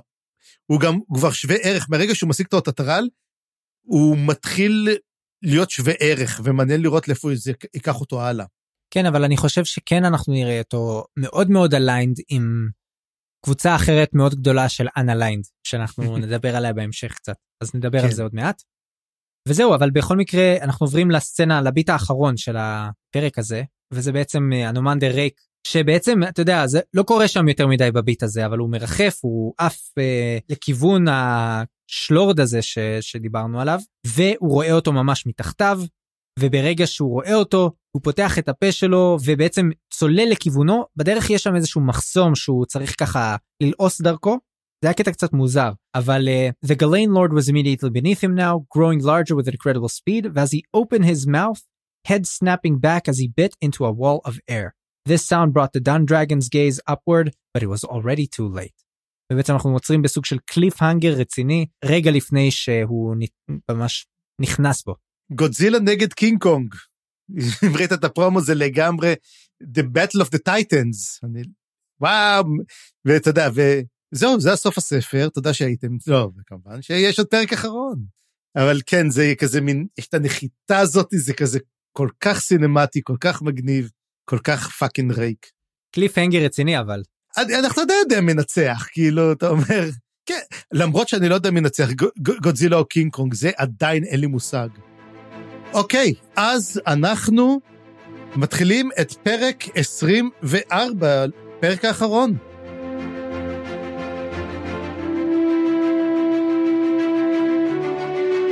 אנחנו מתחילים את הפרק אה, בשיר של משורר חדש, הדייפון, אה, די, די ברור שזה קוויק בן דלת הדייפון. לשיר קוראים עזף. וזה רק מראה לנו שקוויק בן, לא רק שהוא קוסם, הוא גם משורר. ופה הוא מדבר בעצם, הוא מדבר על, על בית עזף, כאילו שהוא אומר שזה בית שמכיל בתוכו את כל הכוחות העתיקים, הוא אומר שיש לו שורשי אבן, ומזכיר לנו את השורשים שיצאו וכלאו את ממות, ואז הוא אומר משהו מאוד מעניין, הוא אומר שבתוך הבית הזה מסתתר החלום, ויש בו איזה פרי, ואז הוא אומר, או, oh, בואו אל הדלת שלי, עולים לרגל ותמותו מרעב. כביכול, הבית של העזס מושך אליו אנשים ברצון שלהם להשיג כוח, אם זה רייסט, אם זה בעצם כל אחרים, אבל אי אפשר, זאת בעצם מלכודת. מי שנמצא שם מת מרעב. וזה בעצם מה שקרה גם לפינס. הפינס בעצם מתחיל בעצם, גורר את, את הרעב אליו, ואז מגיע הזף ותופס אותו כמו שקרה. אני אישית לא ראיתי איך זה קשור כל כך לפרק שלנו, פשוט ל... אמ, אה, לקראת הסוף, מה שקורה בסוף בפרק, אוקיי, בסדר. אבל זה קטן, קטן מאוד. כן, אמ, זה היה שיר מאוד, דווקא אחד השירים החזקים מבחינה לירית. היה בו משהו מאוד מאוד חזק. אה, אני אהבתי מאוד את uh, Come to my door and starve. כאילו, אתם אלה שמחפשים את כל האוכל, את כל ה... את פירות ה... ה... החלומות שלכם וכולי וכולי, um, בואו ותרעבו בביתי. זה היה קטע מאוד חזק. כן, מה שמראה שהזת הוא בעצם מלכודת. מעניין. אבל אם זה הדייפון דלת, אם זה בן, למה כתוב born question mark? מה, זה לא כזה דמות אה, אניגמטית מבחינתנו. עדיין כן, אנחנו לא יודעים על, דל, על בן כלום. אנחנו יודעים שהוא משבע ערים, אנחנו יודעים שיש לו שבעה משעולים, אנחנו יודעים שוויסקי ג'ק רדף אחריו והשיג אותו. האם אנחנו יודעים משהו מעבר אליו?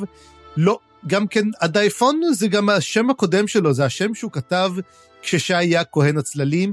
אנחנו לא יודעים כל כך מה הוא, האם הוא היה ראש הכהנים, הוא היה... מה הוא היה שם? אנחנו לא יודעים עדיין אותו. בגלל זה גם כן הוא לא יודעים מתי נולד. יכול להיות שהוא כבר עתיק, יכול להיות שהוא בן מאות שנים. אה, יש לקוויקבן המון המון המון יכולות שאין לאף אחד אחר. גם דרודן מאוד מאוד בשוק, שאומרת, איך שבעה משעולים? אנחנו גם נראה פה שמישהו מדבר פה, וגם כן אומר את זה ברוק, אני חושב בפרק הזה בו, ואומר, יש, ניצ... באמת, ניצלתי על ידי מישהו עם שבעה משעולים, או בפרק הקודם הוא אומר, זה אפשרי בכלל? הם כאילו מין, גם כן לא בדיוק יודעים האם מה שבן עושה זה בכלל אפשרי. הוא די שובר את כל החוקים. אז אמ, לכן, אם אתה אומר, מה שמעניין זה מתי הוא נולד, הנה עוד תעלומה, אולי זה גם כן בא להראות לנו, נולד מתי? לא יודעים. ואנחנו בעצם מגיעים, אה, זה המשך של הפרק הקודם, פרק 24 בעצם פרק של הקודם, ואנחנו מגיעים, מגיעים לקרוקוס, זוכרים שקרוקוס תופס אותו פינגרס ולוקח אותו, עכשיו הוא מגיע לבית של ברוק. אז הוא בא להיכנס לבית של ברוק, הוא בא לפתוח את הדלת, ונזרק 50 קילומטר לאחור, למה? כי הבית שלו מוגן, מה חשבתם? הוא נמצא תחת מתקפה של uh, וורקן, הוא כולו מגן על המקום. וגם חוץ מזה, אני לא חושב שאתה יכול להיכנס כל אחד לבית, כאילו, אני חושב די זכר, איך קוראים לו, אה, קרוקוס, שהוא נכנס לבית של ממות, הוא נכנס לבית שלו, יוצא מהחלון, והכל בטוח, וכאילו, כל הדלתות פתוחות, לא, הבית של ברוק הרבה יותר חסום, והוא מחפש מקום אחר, הוא מתחיל לחפש מקום אחר, ובדיוק באותו הרקע, רייק נוחת על גליין, והוא נוחת עליו ומרסק אותו, וגליין לוקח את הכוח, את, בעצם את החיבור שלו, ומופיע בחזרה כיצור הדמוי אדם הזה, וברגע שזה קורה, מי הבן אדם הראשון שהוא רואה?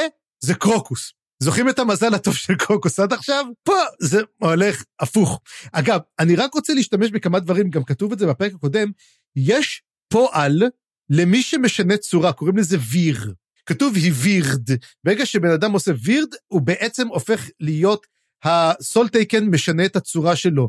או כתוב גם כן בפרק הקודמת, ריי, כשהוא עשה וירד, הוא עשה את זה כל כך, בצורה כל כך יפה, בכל כך אלגנטי. כנראה יש לך גם כשאתה משנה צורה, או שאתה משנה צורה בעצם, אה, אתה יודע, מתאפץ כזה בלא צורה יפה, או כמו אנומנדר רייק בכל האלגנטיות שמאפיינת אותו.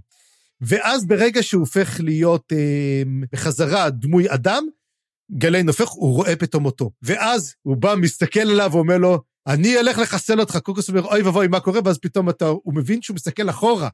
הוא מסתכל אחורה וזה רייק. כזה, זה כמו מין כזה, מין, אתה יודע, מין קומדיית טעויות הכי לא מצחיקה בעולם. ואז הוא אומר לו, אה, נושא המטבע, אז אתה אומר לו, יש לך מזל שקלאדן ברוד שכנע אותי לא להרוג אותך, והוא בעצם די מזיז אותו הצידה, ואנחנו רואים את הקרב בין רייק לבין גליין. ואז יש להם שיחה מאוד מאוד מאוד מעניינת. והשיחה הזאת ביניהם, אנחנו חושפים המון המון מידע גם על רייק וגם על גליין. גליין אומר לרייק שהוא יותר דרקון מטיסטה אנדי. מעניין מאוד. זאת אומרת, רייק, לפי מה שאני זוכר, הוא הבן של האימא האפלה, אבל הוא אומר לו, כנראה האבא שלו היה תיאם, מהדרקונים. והוא אומר, אתה מרגיש שאתה יותר דרקון מטיסטה אנדי.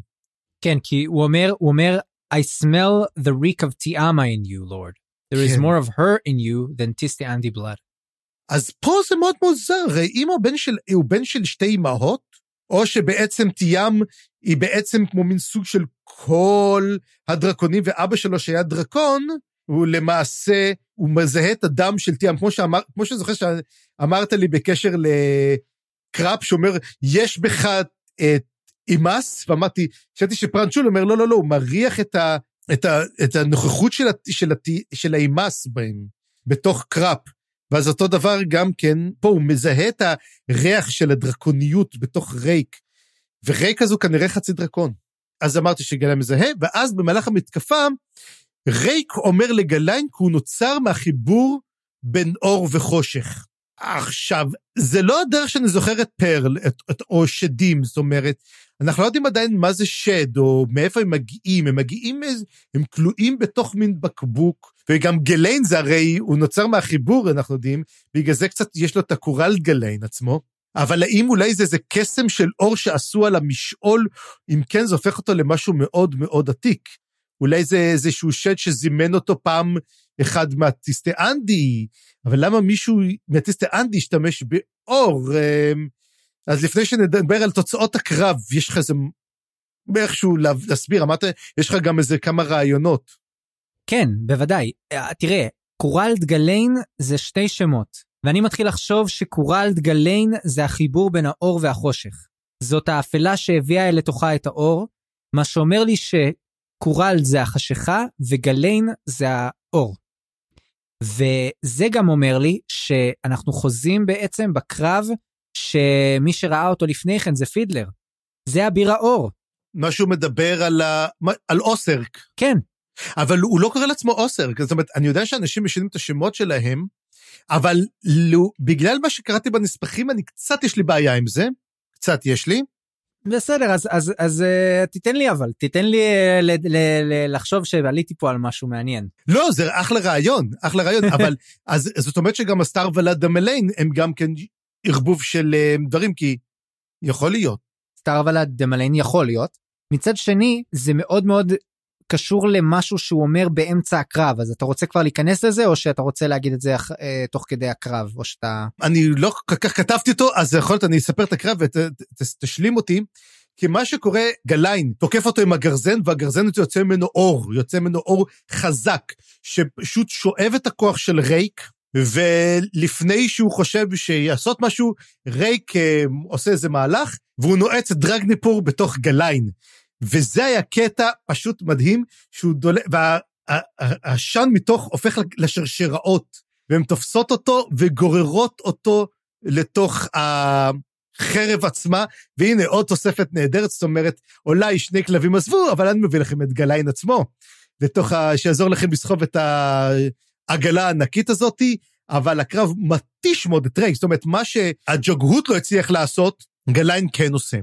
והוא נפצע מאוד מותש, פה ברגע הזה הוא יכול להיפגע, והוא אומר לקרוקוס, תציל את ברוק, כי אני כבר לא יכול להציל אותו, מדובר כמובן מוורקן, שבדרך אליהם הוא יודע את זה, הוא הרגיש את המוות של כולם, ולפני שנעבור בעצם לצנה הבא, בוא תגיד לי, כי אני, אני כנראה פספסתי פה משהו. אז תוך כדי שהוא מחליף איתו מהלומות, רייק uh, אומר, To the mother's regret, he graded between blows, was light granted birth. To her dismay, she saw too late. It's corruption. Ghislaine, you are the unintended victim. to punishment long overdue. זאת אומרת, אנחנו מגלים פה נקודה שלא דיברנו עליה עד כה, כי פעם שהאחרונה שדיברנו על אימא של uh, אטיסטה אנדי, האלת האפלה, זה לא היה נשמע שהיא הביאה את האור בטעות או, או משהו כזה. ופה זה נשמע כאילו היא, היא זה, זה תוצאה של משהו שהיא רצתה משהו אחר, שזאת הייתה תוצאה שהיא לא התכוונה אליה, וזה מעניין שזה השחית משהו, היה שם איזושהי השחתה, וגליין, אתה בעצם התוצאה של, הש, של ההשחתה הזאת. שמה שזה גרם לי לחשוב שהוא באמת נולד מתוך האור הזה של הגליין, מתוך, ה, מתוך האור שנכנס לאפלה. כן, ידעו, אחד הדברים שתמיד אנחנו שואלים, גם במיתוס הבריאה, מה הגיע ראשון, מתברר שהחושכה הייתה הראשונה, והאם האם ידוע שהיא לא רצתה להיות לבד והביאה את האור. וכמו שאומרים, שבעצם היא העניקה את הלידה, לא היא הביאה את האור. את הלידה, אבל זה השחית, וגליין בעצם היה כתוב שהוא קורבן לא מיועד, זאת אומרת, הוא, זה קרה לו בטעות. אבל עדיין זה עונש שכבר, הוא חייב לו כבר אותו ממזמן. זה באמת יכול להיות שבאמת זה אותו אחד שהוא רב נגדו מן אוסרק, שזה באמת מעניין, שזה אחלה תיאוריה, וצריך לבדוק את זה, איך זה משתלב עם מה שכתוב בנספחים בקשר לאוסרק, כי הוא מופיע שם. אני מקווה מאוד שנקבל עוד מידע בקשר למיתולוגיה ולחושך ולאור, ומה בעצם קרה שם, כי קרה שם משהו שהוא מאוד מאוד מיתולוגי. אה, גם הנומנדר מדבר על זה וגם הוא, אבל מה שעוד מעניין היה שהכתב שהוא הכתב הוא כתוב באיטליקס, זאת אומרת, זה כתב נטוי, שהוא כמו מצטט משהו, מצטט מין, ס... כמו תפילה, או מצטט מין משהו מספר, כמו הוא קורא חלק משיר כלשהו, וכאילו הוא, מד... הוא כאילו אומר איזה שיר, ומאיפה השיר הזה מגיע, מאיפה הדבר הזה מגיע, נראה כאילו שזה משהו עתיק כזה. אה, אבל הוא, אבל הוא, אבל הוא, מקר... הוא מקריין משהו, ללא ספק הוא אומר משהו מין כמו תפילה או נבואה עתיקה כלשהי. לי זה היה נראה כאילו זה כתוב ב italics כי הוא היה בצורת דרקון. וזה סוג של אמ, או בגלל שזה סוג של בתוך האקשן בתוך הפסקה המאוד מאוד ארוכה של תיאורים אז בשביל להדגיש את זה שזה משהו שנאמר או בגלל שהוא בצורה של דרקון. אה הוא כבר לא אבל בצורה של דרקון. לא הוא כבר לא דרקון. כן אז אולי בגלל שזה באמצע פסקה כזאת מאוד מאוד אמ, מאוד מאוד תיאורית של אקשן אז בגלל שהוא דחף שם טקסט אז הוא רצה להדגיש אותו נראה לי זאת הסיבה אבל יכול להיות שאני טועה. טוב זה כמובן השאלה. ואז אנחנו חוזרים לברוק אה, ברוק עדיין תקוע בבית שלו אה, מחשש אה, מתקפה והוא מרגיש שבעצם טרבל השלישי מבין הקבל נרצח. זהו זה מבינים שהמצב שלהם בקאנטים והנה פרט טריוויה קטן אני חייב להוסיף פה. אה, מוזכר אוטוטרל, ומדברים על אוטוטרל, מה לעשות, אולי להשתמש בזה, ואז אה, בעצם אנחנו מבינים שאוטוטרל מגיע מגבעות טאנו בשבע ערים. אז זה המקור שלו, זאת אומרת, אה, בשבע ערים מגיע אוטוטרל, ומה שקורה לאחר המוות של אה, גליין, ההגנות אה, מתרסקות, וכל הקסם נהרס, ואז אה, הוא מבין, הוא פתאום מבין, רגע, משהו קרה פה, הוא ברוק מבין שיש איזה בעיה, יש את דורודן, דורודן מקיפה את עצמה בהגנה, במשעול שלה, משעול שלה הוא טנס, והיא אה, מגנה על עצמה והוא רץ אליה, הוא רוצה לרוץ אליה כדי להגנה, אבל בדיוק לפני שזה קורה, וורקן מתקיפה אותו. עכשיו תבין, וורקן מגיעה במהירות לא נורמלית. טרוולן בטוח לא גר אצל, אה, בבית של ברוק, וגם כן, שמנו לב לפני זה שגם כן, הם מתים אחד אחרי שני, יש להם כמו מין נדידת על ידי משעולים, היא ממש ממש יכולה לעבור ממקום למקום באותו רגע. אז היא, לפני שהוא מבין מה קורה, וורקן תוקף אותה, אבל בדיוק לפני שהיא פוגעת בו, עכשיו זה קרב מאוד מאוד מבולבל, מה שקורה. אז פה אני פירקתי אותו, אז בדיוק לפני שוורקן תוקפת אותו, מגיעה טיסטה אנדאי ומגנה, היא רצה אליה ופוגעת בה. והיא תופסת אותה, אה, ואז וורקן לוקחת את טיסטה אנדאי וזורקת אותה כמו פינג פונג על הקירות, מהרצפה לקיר, לתקרה, היא מרסקת אותה לגמרי, ומי זו עוד יכולה להיות אם לא? סרט. סרט שלנו, שהיא נופל, נופלת, ואז מה שהיא באה לעשות, היא באה להציל את אה, ברוק, הרי יש ברית בין הטיסטי אנדי לבין הקבל, ומה שהיא מנסה לעשות, היא זורקת פגיון לעבד וורקן, וזה לא עוזר. ואז היא אומרת, מצטערת, עשיתי כל מה שאני יכולה, ומתה. וורקן, מתברר, היא הרבה יותר חזקה מברוק ומדורודן, ופה, דרך אגב, למה אני חושב שהיא בעצם הייתה הראש של הקבל, היא הרבה יותר חזקה, למה שלא תשלוט בהם? למה שתהיה ראש המתנגשים? למה שתשחק במשחקי פיפי קקי שלהם? גם שאלה, גם... לא צריכה אותם בכלל. יכול להיות, אבל היא ממש ממש חזקה. ואז בעצם מבין, הוא נופל על הרצפה, וברוק אומר, זהו, הלכתי, חבל, כאילו בעצם יש לה 300 אלף אה, מטבעות זהב, ועכשיו רוצ, הולך להשיג את 400 אלף, ואז הוא בדיוק מסתכל ממולו, והוא בדיוק, הוא רואה, הוא רואה את קרוקוס. הוא אומר, הוא רואה איזה בחור צעיר שהוא לא כך זוכר או לא כך מכיר אותו. אנחנו כבר זוכרים שברוק וקרוקוס לא כך מכירים אחד את השני. אפילו, הוא אומר, מה, ראיתי אותו פעם אחרונה לפני חמש שנים, כאילו, מה, מה הסיפור, מאיזה איממות? מה שהוא עושה, הוא, הוא רואה שהוא זורק שני דברים אליו. הוא נופל למטה, ובדיוק מעליו פוגעים שני הדברים בוורקן ומאלפים אותה. ועכשיו תבין, אני ישבתי והסתכלתי, והלכתי, חזרתי וקראתי את הקטע הזה פעמיים, אמרתי, מה הוא זרק עליה? ואז אני מבין של דבר, הוא זרק עליה שני לבנים, כי הרי התמוטט הרצפה, התמוטט, הוא לקח שני לבנים, הוא פשוט זרק אותם, ועם המזל, כמובן, של אופון, אופון לטובה, הוא פגע בוורקן ואילף אותה. אמרתי לעצמי, רגע, למה שמשהו כל כך פשוט, הרי ראינו שפגיון של טיסטה אנדי לא פגע בה, ומה שפוגע בעצם בוורקן ומאלף אותה זה לבנה? האמת היא, אני אגיד לך מה חשבתי בהתחלה. בהתחלה הוא אמר, ראה בחור צעיר שזורק עליה משהו. אני חשבתי שמדובר בעצם בהדג' שזורק עליה, שזורק עליה, אתה יודע, מין רימון של מורנט, ואולי, אמרתי, והנה זה חיסל אותה, הרי ידוע שהוא אוהב לזרוק את זה על דברים, על קוסמים ודברים כאלו, אבל לא, קרוקוס זורק שני לבנים שנפלו, והוא מאלף אותה. מה, מה אתה חושב על הקטע הזה? אה, זה קטע קלאסי, אני, אני מאוד אהבתי את זה שקרוקוס מציל את המצב בסופו של דבר נגד ה... ממש אה, אתה יודע הטופ שבטופ היצור הכי מסוכן באזור למעט השניים שנלחמו מקודם וככה קרוקוס אה, מציל את המצב עם שתי לבנים. עכשיו אני גם אהבתי את זה שהוא זרק שתי לבנים כאילו לבנה אחת לא הספיקה. הוא זרק שתיים עכשיו השאלה אם הוא זרק אותן בבת אחת את שתיהן כשזה די קשה לכוון ככה או שהוא זרק אותן אחת-אחת, אבל עכשיו אם הוא זרק אותן אחת-אחת, אז מה הראשונה עשתה ומה השנייה עשתה? הראשונה, כאילו... היא הורידה את המגן, היא פגעה במגן, השנייה פגעה לה בראש. זה אולי לבנים קסומות, אני לא סגור על זה, אבל כן, זה מין קטע כזה, מין... אני פחות אהבתי, אני חייב להגיד, כאילו, כן, האם זה התערבות של אופון, זה, זה קצת דאוס אקס מכינה כזה, כאילו שום דבר לא יכול לחסל את, את, את וורקן, אז כן, בוא נביא בעצם את אותו. ואז בעצם הם מגיעים ומגלים שדרודן נפגעה. עכשיו, היא נפגעה מפגיון, השאלה זה הפגיון שזרקה סרט, או שזה פגיון, אני חושב שזה פגיון שזרקה...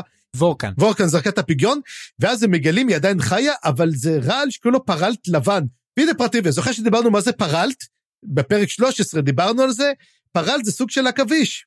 ואז אמרנו, רגע, זה עכביש? כי יש איזו שיחה ואנחנו הימרנו שפרלט אולי מה זה.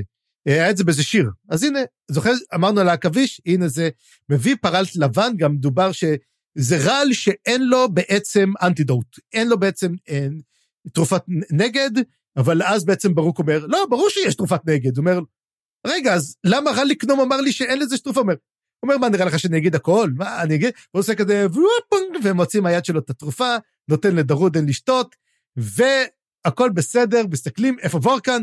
ווורקה נעלמה, ברחה. ואז בעצם קרוקוס הולך לרדוף אחריה, והוא יוצא מהמקום ורודף אחרי וורקן לראות אה, מה קורה איתה. שזה לא המעשה הכי חכם שאפשר לעשות, אני מניח. קרוקוס לא נחשד בחוכמה. ואנחנו חוזרים לשורפי הקשרים, כאילו הרבה זמן לא ראינו אותם, הם מתכנסים בחזרה בחדר. וזה צנע מאוד מאוד מאוד חשובה, אולי אחת הכי חשובות בחדר, כי בחדר, בפרק, מכיוון שהיא מציבה לנו למעשה את כל הכלים, והיא פותחת לנו בעצם לאיפה הולך הסיפור להיות עכשיו. אנחנו די מגיעים, הגענו לסוף. זאת אומרת, זה פרק אחרון, הבנו בעצם שאומנם אנחנו, עדיין יש קרבות, אבל גליין מת, וורקן נעלמה, היא לא מתה, אנחנו מיד נחזור, איך אמר את זה בשעתו אה, יהודה ברקן, אנחנו עוד נשוב אליה, ואנחנו מגיעים לשורפי הקשרים, והם יוצרים קשר עם דוז'ק. שמים את אותו ווקי טוקי אה, גדול, על ה... שראינו כבר עם העצמות עם, ה... עם הסכין, והוא מתחיל לדבר עם דוז'ק. נראה שדוז'ק, כמו פעם קודמות, יודע כל מה שקרה, כאילו, נראה שכל מה שקרה הוא כבר מודע אליו, מה שמראה שיש לו את המודיעין המעולה ביותר שיכול להיות. הוא כבר אומר, אה כן, ראיתי, בטח שחרר, טיישרן שחרר את ה... שחררו את אחד השדים שלו, בטח גליין, והוא יודע שגליין גם מת, הוא אומר, איך אתה יודע את זה? כי טיישרן בקומה. טיישרן איבד את ההכרה שלו, זאת אומרת, היה להם קשר מאוד מאוד חזק, וטיישרן התחיל לצרוח, ופשוט נכנס לקומה.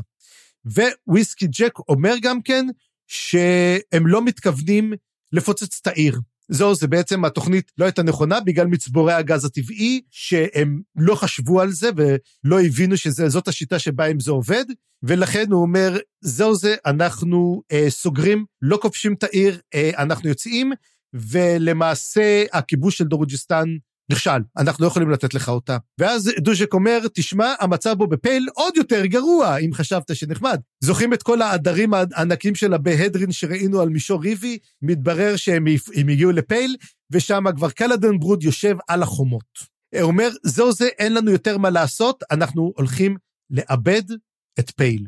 הכיבוש, הכיבוש של מלאזן בגנבקיס הגיע למצב נוראי.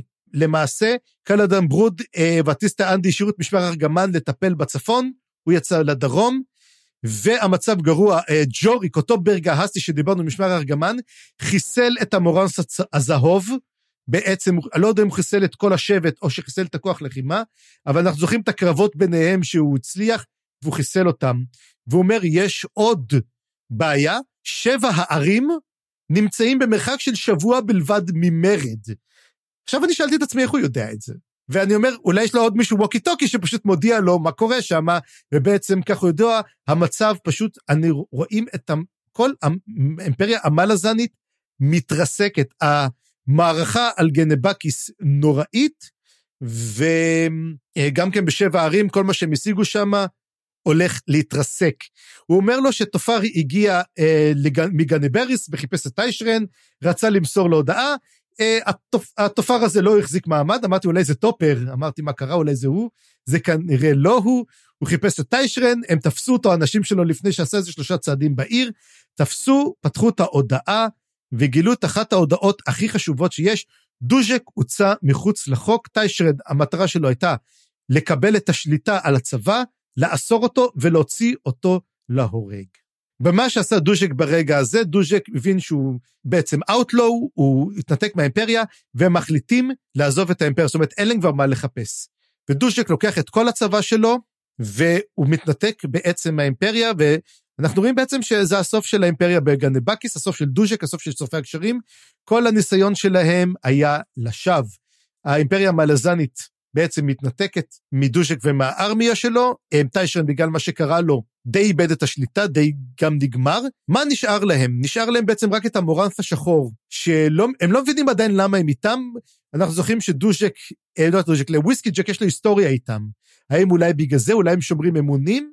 אנחנו לא סגורים. אבל כן, דוז'ק פועל לעשות משא ומתן עם ברוד וקלור בבוקר, והוא מקווה שבעקבות הרצון שלהם עדיין להילחם נגד נביא הפניון, בעצם דוז'ק כן הולך להילחם בנביא הפניון, הוא אומר להם, אני מקווה שהוא ייתן לנו לחיות.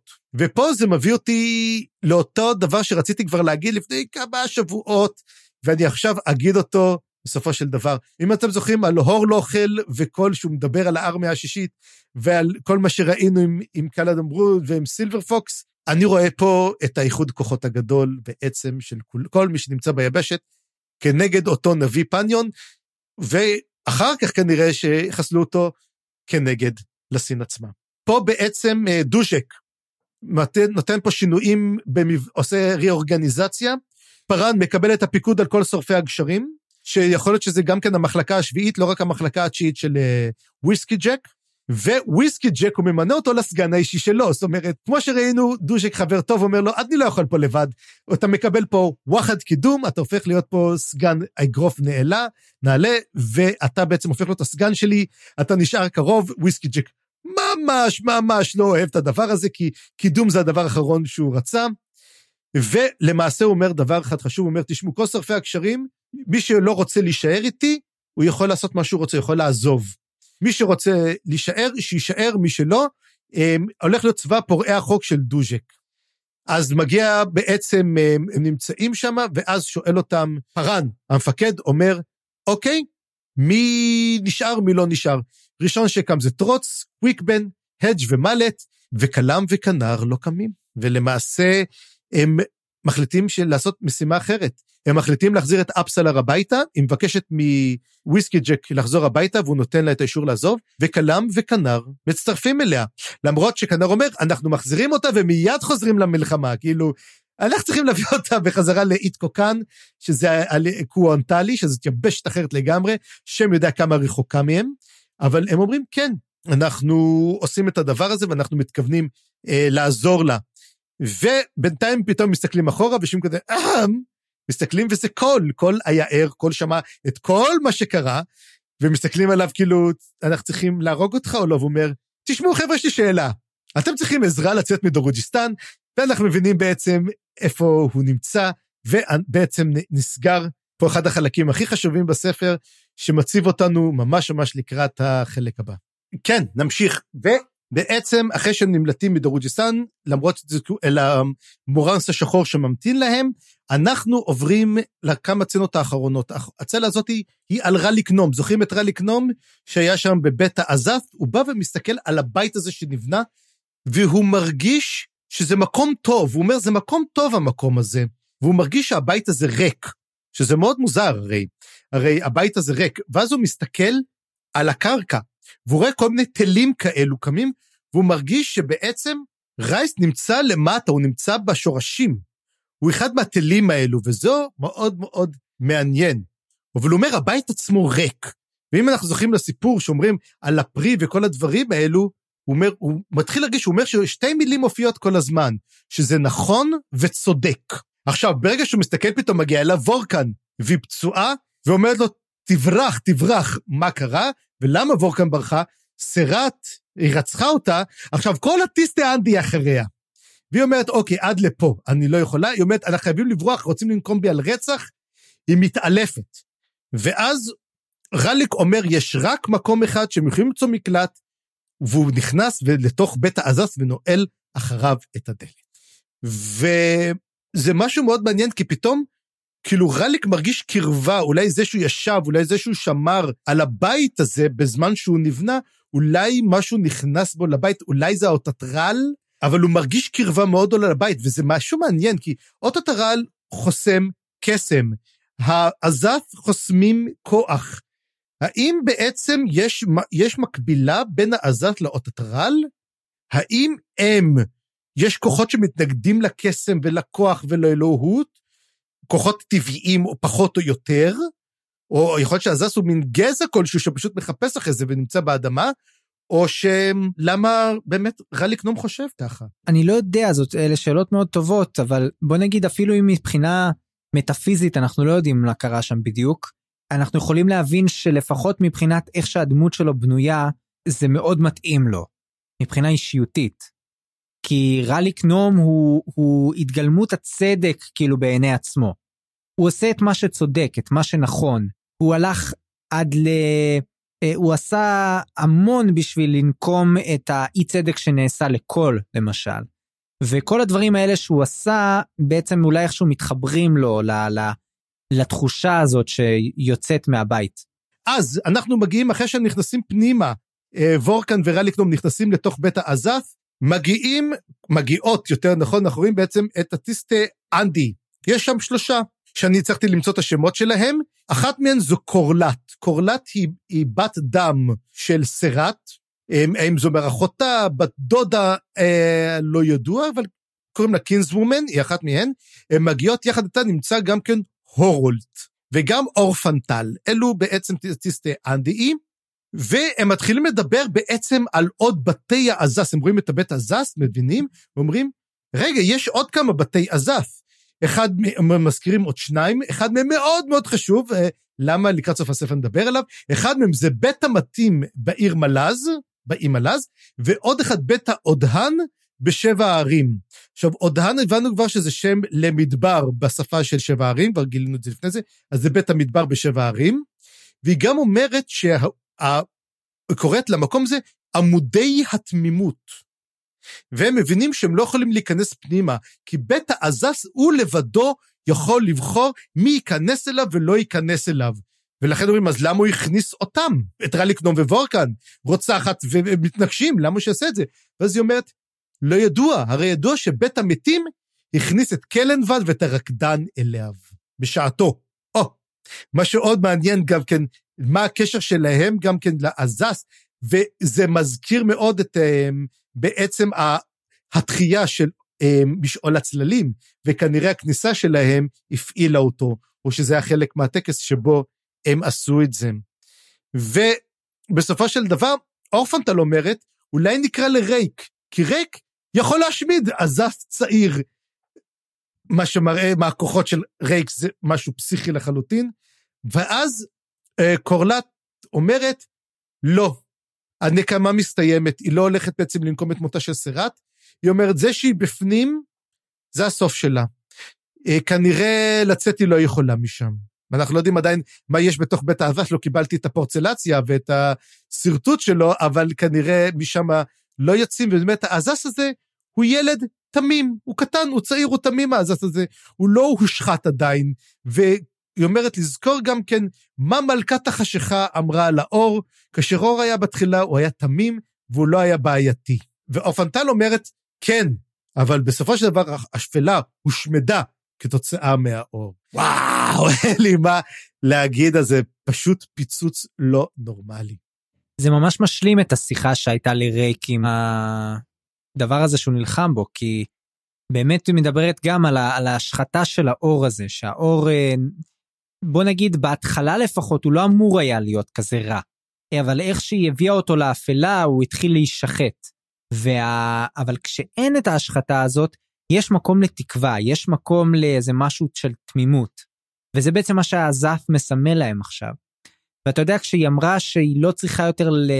לקרוא לרייק ולהשמיד את האזף, אז אני דווקא חשבתי על זה שלא בהכרח שוורקן מתה, ולכן היא לא צריכה, אלא אולי איפה שוורקן נמצאת עכשיו, זה כאילו מבטל את הצורך בנקמת הדם. יכול להיות שהיא נשאבת פנימה גם כן לתוך הבית הזה, וזהו זה. הכוח הזה הלך, יכול להיות שרליקנום ווורקן זהו זה, הם סיימו את תפקידם. לא, אני, אני, יש לי תחושה טובה שדווקא אנחנו נשמע מרליק ווורקן, אבל אמ, אני עוד לא יודע מה זה אומר בית המוות, אבל, אבל זה, יש לי תחושה טובה שאנחנו נשמע מהם, אבל בוא נגיד ככה, הסיבה שהיא לא צריכה יותר ללכת ולנקום אחריה, זה אולי אמ, בגלל שאתה יודע, בסעיף של, ה, של הבלדקין שכתוב, אם אה, מישהו מהבלדקין שלך מת, אתה צריך ללכת ולנקום אותו, אז יש שם כוכבית, למעט אם, ה, אם הרוצח נכנס ל, לעזה. לעזה. ואז לא. Okay. כן. כאילו, זה משהו כזה מאוד... ואז את לא. קיצור, כן, נראה לי יותר מהסגנון הזה. ואתה יודע משהו? עכשיו אמרת משהו, פתאום, וואי, פתאום נפקחו לי העיניים. הרי הנומנדר ריק אמר לסילנה, שאם אני אמות תוכלי לנקום אותי, זאת אומרת שסילנה היא קרובת משפחה שלו, היא בלטקין. לא? אז זה מראה ש... כן, מעניין. הסיל... אבל היא, היא אדומה, הוא שחור. אמ, אנחנו עדיין, אולי בדודה, אתה יודע, בדודה מדרגה שנייה, אנחנו לא יודעים אמ, את הקשר המשפחתי ביניהם. אבל זה מעניין, היא אומרת שבאמת האפלה הושמדה.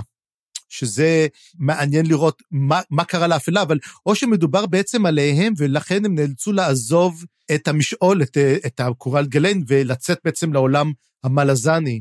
טוב, זאת שאלה. אנחנו מגיעים לצנה האחרונה בספר, חוץ מאפילוג, וקראפ, כמובן שקראפ מתחיל את כל הסיפור, אז קראפ יסיים אותו. והוא רואה את קרוקוס מתקרב אליו, הוא, הרי ראינו את קרוקוס יוצא לברך, מחפש מה קורה, לא מוצא. הוא מתקרב אליו, הוא תופס אותו, והם מסתכלים מסביב. קודם כל, נצר הירח עזב את העיר. הוא נמצא איזה ליגה מערבית משם. עכשיו, אני פתחתי מפה בשביל לראות מה קרה, ואני ראיתי ומדובר בהרי המורנט. זה המקום שאליו הם נוסעים. למה למורנט? שאלה מעניינת. ואז הוא בעצם אומר שאפסלר נחטפה על ידי האימפריה ושהוא צריך עזרה לדעת איפה אפסלר, כי הוא ראה אותה עם מלט. מלט הרי נתן לה להתעורר, העיר לעצלה גם הרבה מהכוחות שלה. ועכשיו היא, הוא אומר לה, בוא נעשה, זה אומר לו, קראפ, אין בעיה, אני יודע, הוא אומר לה, אני יודע איפה הפסלר נמצאת, אני אעזור לך, אבל אין לו מושג איפה רליק נמצא. מה שמראה שגם לכוחות של קראפ יש גבול, והגבול הזה הוא בעזת, לא יודע איפה הוא, ואז הוא, מסמר, הוא מדבר איתו על הלא אהובתך, ואז הוא אומר לו, אה, כן, אהובתך, זאתי צ'אליס, היא ניצלה על ידי גורלס.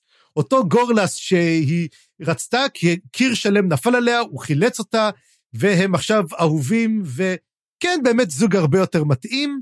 ואז הוא אומר לו, כאילו, מה קורה, ואז כאילו קורקוס אומר, תגיד לי, מה קרה פה לכל האורחות? ואז שם עליו יד על הכתב ולא, טוב, אתה יודע מה, בוא, בוא נספר לך מה קרה פה.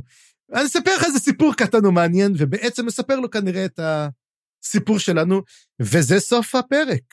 כן, שתי נקודות ש... ששמתי לב אליהן. דבר ראשון, אני לא בטוח שהוא לא יודע איפה רליק. אני חושב שהוא פשוט לא מספר על זה לקרוקוס.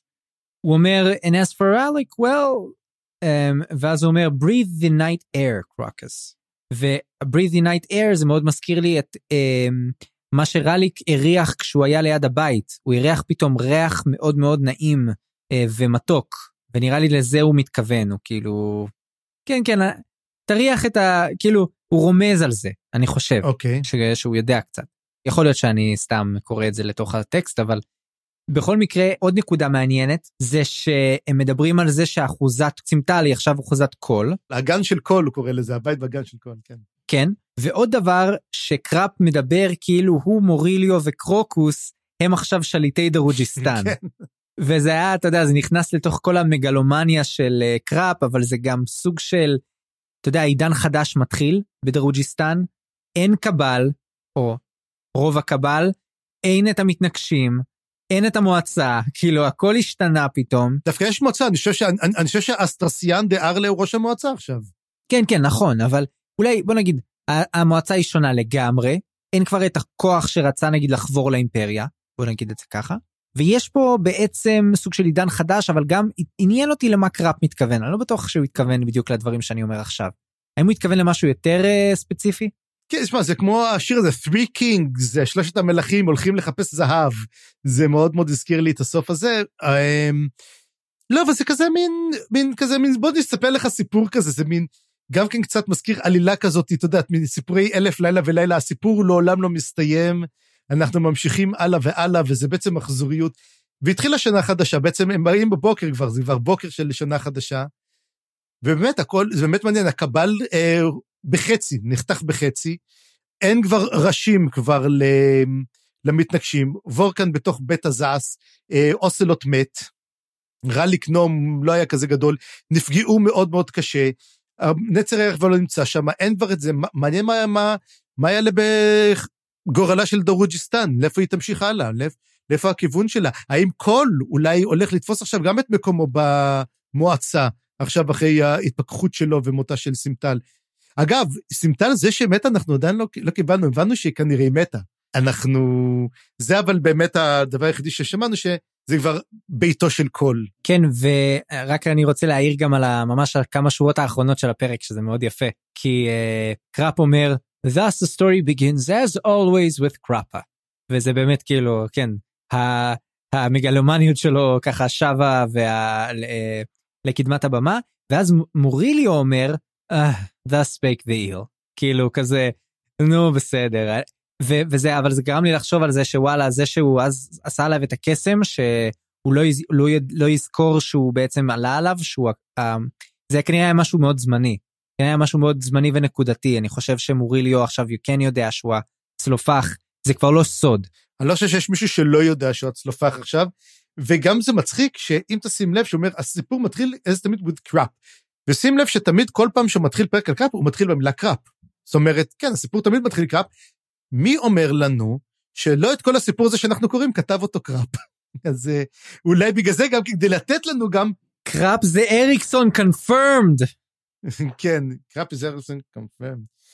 יאללה, אני חושב שהגענו לסוף הספר והגיע הזמן לאיזה אפילוג קטן.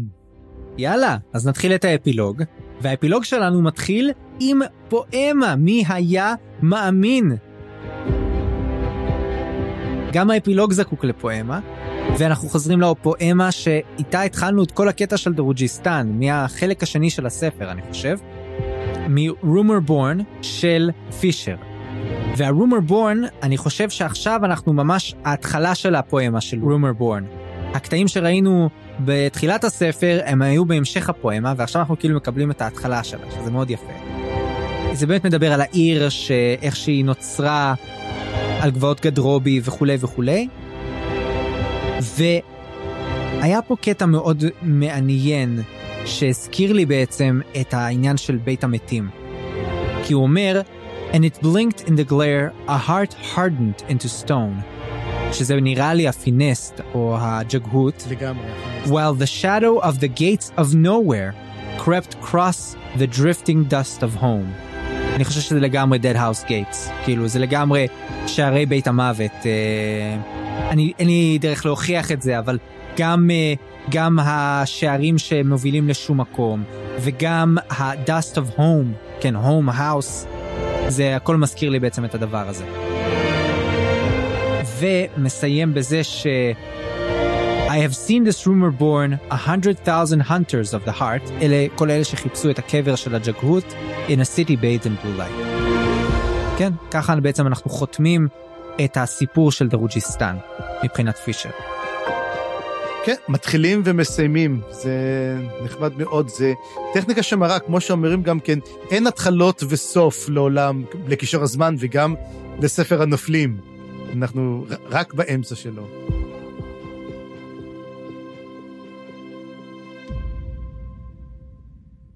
אנחנו נתחיל את הפרק עצמו, את האפילוג. והאפילוג הוא היה לי טיפה לא מובן, ואולי אתה תוכל להסביר לי, כאילו האפילוג באמת מנסה להסביר מה הדמויות שלנו עושות לקראת ההמשך, מה הם בעצם הלכו לעשות. ואנחנו מתחילים את זה עם שורפי הגשרים שלנו.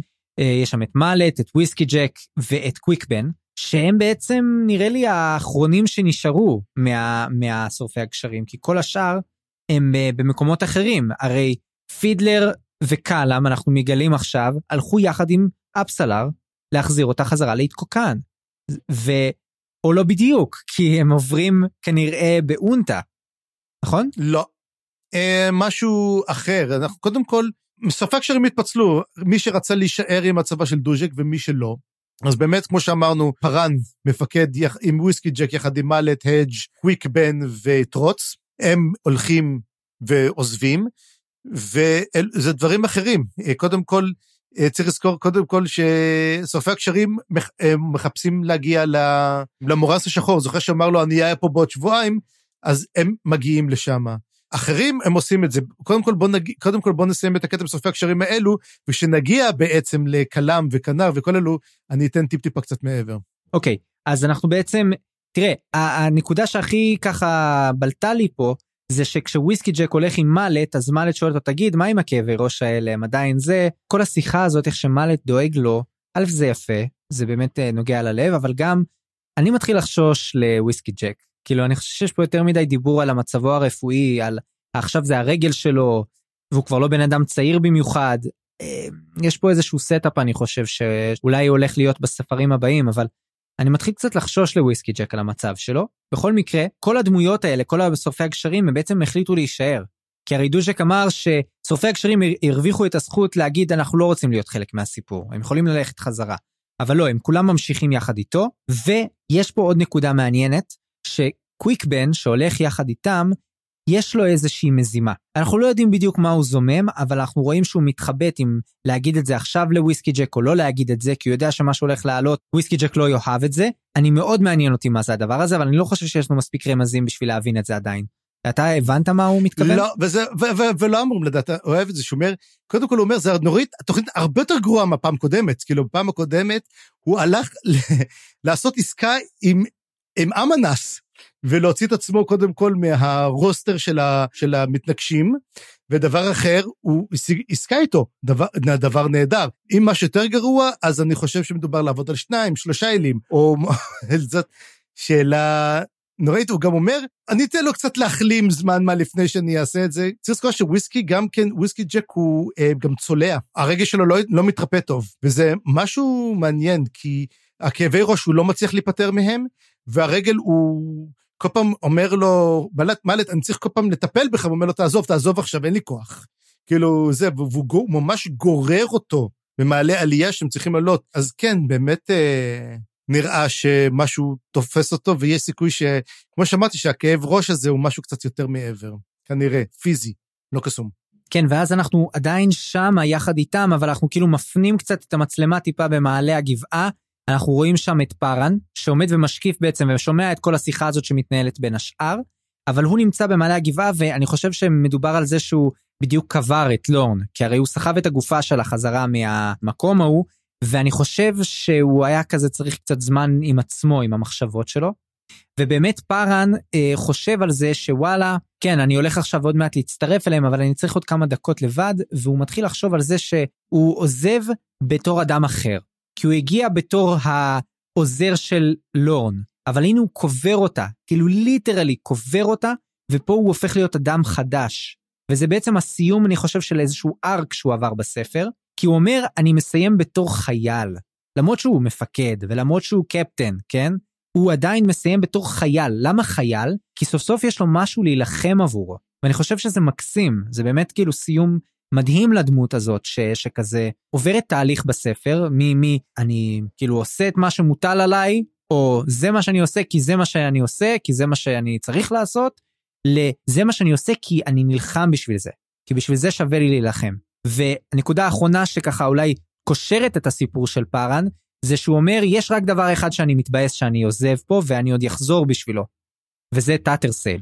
וכשהוא חושב עליה, היה פה קטע מאוד יפה מבחינה ספרותית, פתאום הוא שומע במחשבות שלו כאילו שטאטרסייל עונה לו. ובהתחלה הוא קצת לא בטוח, אבל אחר כך כשהוא אומר, אבל עכשיו אני חייל, והוא שומע את המחשבה שחוזרת אליו, אז אני אחכה לחייל. ואני חושב שזה היה מאוד קטע יפה, כאילו להראות שטאטרסייל איכשהו מצליחה אולי לשמוע אותו? אולי זה סתם פרי דמיונו של uh, פארן, אבל לדעתי זה לא, לדעתי ממש uh, טאטרסל שמעה אותו, וזה מה שאומר שאולי הסיפור ביניהם לא נגמר, מה שאני אשמח לגלות. כן, אני גם כן מאוד אהבתי את החלק הקטנצ'יק הזה. אמ, גם כן, הוא יודע כבר, הוא מרגיש, קודם כל הוא מרגיש שהיא כבר גדולה. הוא מרגיש שטאטרסל כבר מבוגרת, זאת אומרת, עבר זמן, היא התבגרה מאוד מאוד מהר, כמו שאומרים, כמו כל הסל טייקנים מתבגרים מאוד מאוד מהר. והוא אומר, הוא רוצה להגיע אליה, אבל הוא אומר, אני אגיע אליה אחרי שאני אחסל את הנביא פניון ואת המלחמה הקדושה שלו, אנחנו נחסל אותו ונעשה את זה. ואני בדיוק, אתה אמרת עכשיו משהו, אז אני הלכתי בחזרה עד הפרולוג, והלכתי לפרולוג שהוא מדבר עם וויסקי ג'ק, שהוא ילד, והוא פוגש אותו, ואז הוא אומר לו, one day I'll be a soldier. פארן אומר את זה אליו, ואז הוא אומר לו, זה, רק אם תיכשל בכל דבר אחר. וזה יפה, הוא, כל הדברים, הוא אומר, הוא אומר לו. איך זה, picking, taking up the sword is the last act of a desperate man, שזה על צ'אנס, ומדבר שבעצם הכל, כל החיים שלו כבר נרמזו על ידי וויסקי ג'ק. וכן, הוא רוצה להיות חייל, והוא אומר שהוא יהיה חייל, והוא עושה את זה, הוא באמת הופך להיות חייל. הוא רצה להיות חייל, אבל זאת הפעם הראשונה שהוא באמת מרגיש חייל. ותזכור גם את זה, כי כשנדבר על הנספחים, אני רוצה גם להגיד משהו על זה, ויש סיבה למה הוא חייל. בסדר, ואנחנו עוברים עכשיו לסט השני של שורפי הגשרים, שאנחנו מגלים מה קורה להם, מה עולה בגורלם. זה בעצם קלאם, פידלר, אפסלר, ושאליהם מצטרף גם קרוקוס, שנשלח על ידי ברוק להצטרף אליהם, ואפילו אה, יש על הכתף שלו את מובי, שאנחנו מגלים שהוא לא רק קוף מעופף, אלא הוא גם שד. וזה היה מאוד מפתיע לגלות. אבל הקטע המפתיע, אני חושב, יותר פה זה שקרוקוס מצטרף אליהם, והם הולכים בעצם להחזיר את אפסלר לאיטקוקן. עכשיו, אתה חושב שהיא באמת תגיע לאיטקוקן ופשוט תחזור לחיים פשוטים של uh, בת דייגים ו- וזהו, ואנחנו לא נשמע עליה יותר? קצת קשה לי להאמין. כן, כן, למה לא? אתה יודע, תמיד, זה לא יקרה, אבל, אבל אפשר לקוות, אתה יודע, השאלה למה היא רוצה לחזור? היא רוצה כנראה לחיים שלה, זה אפשר, אבל כאילו, אתה יודע, קרוקוס התאהב בה, שזה כבר, אתה רואה כבר איזה shipping ענק, אבל כאילו, הוא, אתה רואה את קרוקוס כאילו מדבר עם כלם ועם כל זה, אתה מבין, כלם הוא אדם מפחיד, הוא נראה מפחיד, הוא מדבר איתו כזה רגוע, הכל טוב כזה. נראה שהוא גם כל כך טיפש, אפילו אין לו מספיק שכל לפחד ממנו. כן, ואני חושב שגם כל הסצנה הזאת גורמת לקלאם להיראות אחר לגמרי, כאילו, כי הוא מתגלה פה כבן אדם עם מלא חמלה. הוא מסתכל על אפסלר שבתור סורי הוא שנא אותה ופחד ממנה וכל הדברים האלה, ופתאום אנחנו מגלים שמבחינתו עכשיו שהיא היא שיא התמימות, ו- ומבחינתו זה אומר שהוא יעשה הכל בשביל להחזיר אותה. ווואי, זה לא, לא ציפיתי לדבר כזה מקלאם, ואני חושב שיש לו משהו כזה קצת דומה גם כלפי קרוקוס. שהוא מסתכל על הטמבל הזה ו- ואומר וואלה טוב, הם שניהם אני צריך לדאוג שלא יקרה להם כלום. אני חושב שלקלאם יש גם כן רגשות אשמה. כי הוא כל הזמן היה קשה איתה, הוא שנא אותה, הוא אמר, והוא הבין שבעצם היא לא אשמה. כל מה שעשתה זה השתלט עליה אל, והוא עכשיו מרגיש עוד יותר רע, בגלל זה אומר, אוקיי, אני, אני, אני אחזיר אותך. אני לא הבנתי, אבל למה כנר מצטרף אליהם, כאילו? למה פידלר? מה, מה, מה הטייק שלו בסיפור? למה הוא מצטרף אליהם? שאלה טובה, אני חושב שהוא גם מצטרף בסוג של uh, תחושה לא, לא, הוא לא רצה לעזוב, הוא אומר את זה כמה פעמים קלאם, um, שהוא הולך כאילו, uh, כאילו כרתו לו את אחת מהידיים ואחת מהרגליים, כאילו לא ברצון. אני חושב שהוא נשלח על ידי וויסקי ג'ק. שאלה טובה למה אבל. כן, שאלה טובה. וכנראה נקבל איזה תשובה בפעם אחרת, כי אין לנו לדעת על זה. Uh, יש שם קטע מאוד יפה שקלאם גם שם לב שקורקוס הצטרף כי הוא uh, כנראה מאוהב באפסלר. זה היה קטע כזה חזק שהוא שם לב לזה גם. אתה יודע הוא כאילו פתאום קלט לאיזה לאיזה סיטואציה הוא נכנס. ואחרי שאנחנו מבססים את הקשר קורקוס לוקח את המטבע ושואל את קלאם תגיד קלאם אתה מאמין במזל? והאסאסין אומר לו לא. ואז הוא אומר גם אני לא. הוא לקח את המטבע מעיף אותו באוויר ו... ובעצם זורק אותו לתוך האוקיינוס. זה אגם, ו... זה לא אוקיינוס, זה אגם קטן. אה, אוקיינוס. אוקיינוס, יש עוד מקום לאוקיינוס. To the sea. כן, אבל הם, הם נמצאים כרגע באגם, זה, זה ים כזה, ימה פנימית, זה לא אוקיינוס. טוב, טוב, ימה. לכנרת, הוא משליך את זה לכנרת. לכנרת. ו, אה, והמטבע נעלם מתחת לגלים, ואז אה, הם הרי נמצאים על ספינה, אני אולי לא אמרתי את זה. ומהצד אה, קרוב לחרטום עומד שם שובר המעגל ומחייך לעצמו. ואומר וואלה זה דבר שהצלופח ישמח לשמוע עליו שהמטבע יצא מידיו של קרוקוס. כנראה זה משהו שהם לא יכלו לא היו יכולים להשפיע עליו לעשות את זה. נראה לי היה שם אלמנט מאוד חשוב שקרוקוס היה צריך להחליט לעשות את זה בעצמו. והיה שם עוד קריצה יפה לגבי שובר המעגל שככה התלבטנו לעצמנו אם הוא באמת ישרוד את כל הסיפור הזה אז באמת אנחנו מסיימים איתו כי הוא אומר מעניין איך מה איך זה ירגיש כבר לא להיות אנונימי בכל הסיפור כי עד עכשיו הוא היה בעצם מרגל שאף אחד לא ידע עליו הוא המטרה שלו הייתה שלא יגלו לא יחשבו עליו יותר מדי ועכשיו פתאום הוא הולך להיות אה, לורד לשלוט על איזה אחוזה אני יודע עם אדמה. בקיצור אה, ככה נגמר הסיפור הראשון של מלאזן. אתה רוצה להשלים משהו שפספסנו? דבר קטן ולאו דווקא שפספסנו אותו, אלא זה שמשהו ששמעתי עם סטיבן אריקסון שאומר, כי אחד הדברים שהכי הרגיז אותי שאמרתי, מי זה לכל אוחות שובר המעגל? אתה יודע, הרי אנחנו לא יודעים מה השם שלו, אנחנו לא יודעים עד הסוף מה השם שלו, וכששאלו את סטיבן אריקסון בריאיון, הוא אמר שהוא למעשה שובר המעגל. הוא אומר, זה כל ההזדמנות שהייתה לסופר להכניס את עצמו, אז הוא הכניס, אומר, זה כמו במקום שובר המעגל, תגידו סטיבן אריקסון. ולכן, הוא אומר, שהוא מהנהן לעצמו, אומר, מעניין איך יהיה לצאת מהאנונימיות. הוא אומר שזה כמו סופר. עכשיו פרסמתי את הספר, עכשיו אני יוצא מהאנונימיות שלי, וזה נחמד לדעת את זה שהוא כן, כן, כן, כן חושב על כל דבר הבן אדם הזה. וזהו, סוף הספר הראשון, עשינו את זה. וואו! ועכשיו נותר רק uh, לעשות קצת השלמות, קצת ככה תיקונים קטנים, uh, דיוקים, וצפריר, אין בן אדם יותר uh, qualified לעשות את זה מאשר אתה. אז יאללה, תעשה לנו איזה ככה סידורון קטנצ'יק ונחתום את הספר הראשון. אז ככה, קודם כל, אה, מה שאני עושה את התיקונים זה רק מהנספחים. לא לוקח שום דבר מעבר לזה. זאת אומרת, המטרה היא לא לתת שום דבר מהספר השני, שלישי, רביעי, חמישי, כלום. רק ספר ראשון. עכשיו, אז יש לנו את הנספחים, את הגלוסרי, וגלוסרי ענק, קודם כל. אז כמה דברים בעצם שמתקנים אותם בגלוסרי, וגם כמה דברים שמוסיפים עלינו. דבר ראשון, מדברים על הגזעים. קודם כל, בספר היה כתוב שיש שלושה גזעים מייסדים, פה דווקא מדובר שיש ארבעה גזעים מייסדים, הקצ'נט שמל נחשב לאחד הגזעים המייסדים. על זה, על זה דיברנו, בהתחלה אמרנו רק, הם תמיד דיברו בספר על שלושה, מדובר שהם ארבעה. מדובר על הגזעים מי אנושי ומי לא אנושי. כולם כתוב לא אנושיים, כולל המורנף, לא אנושיים. זאת אומרת, זוכר שאמרנו, אולי הם בני אדם, אולי הם חרקים, הם יותר חרקים ככל הנראה, וגם הטרל. עכשיו, מה זאת אומרת, מי זה הטרל? נזכר אחד טרל, זוכר מה פה? מי שנמצא עם איקריום, הוא בעצם גם כן, אז הם לא אנושיים. התל"נים, על התל"נים מס, לא כתוב שהם לא אנושיים. אז זאת אומרת, אנחנו כן יודעים שהגענו מהם. עכשיו בואו נעבור לנשגבים. יש שם רשימה של כל הנשגבים, כמה דברים מעניינים. העורבים הגדולים נחשבים לנשגבים. שזה מאוד מעניין. אני לא ידעתי את זה. אז מדובר שקרוני נשגבת. אז זה מעניין מאוד.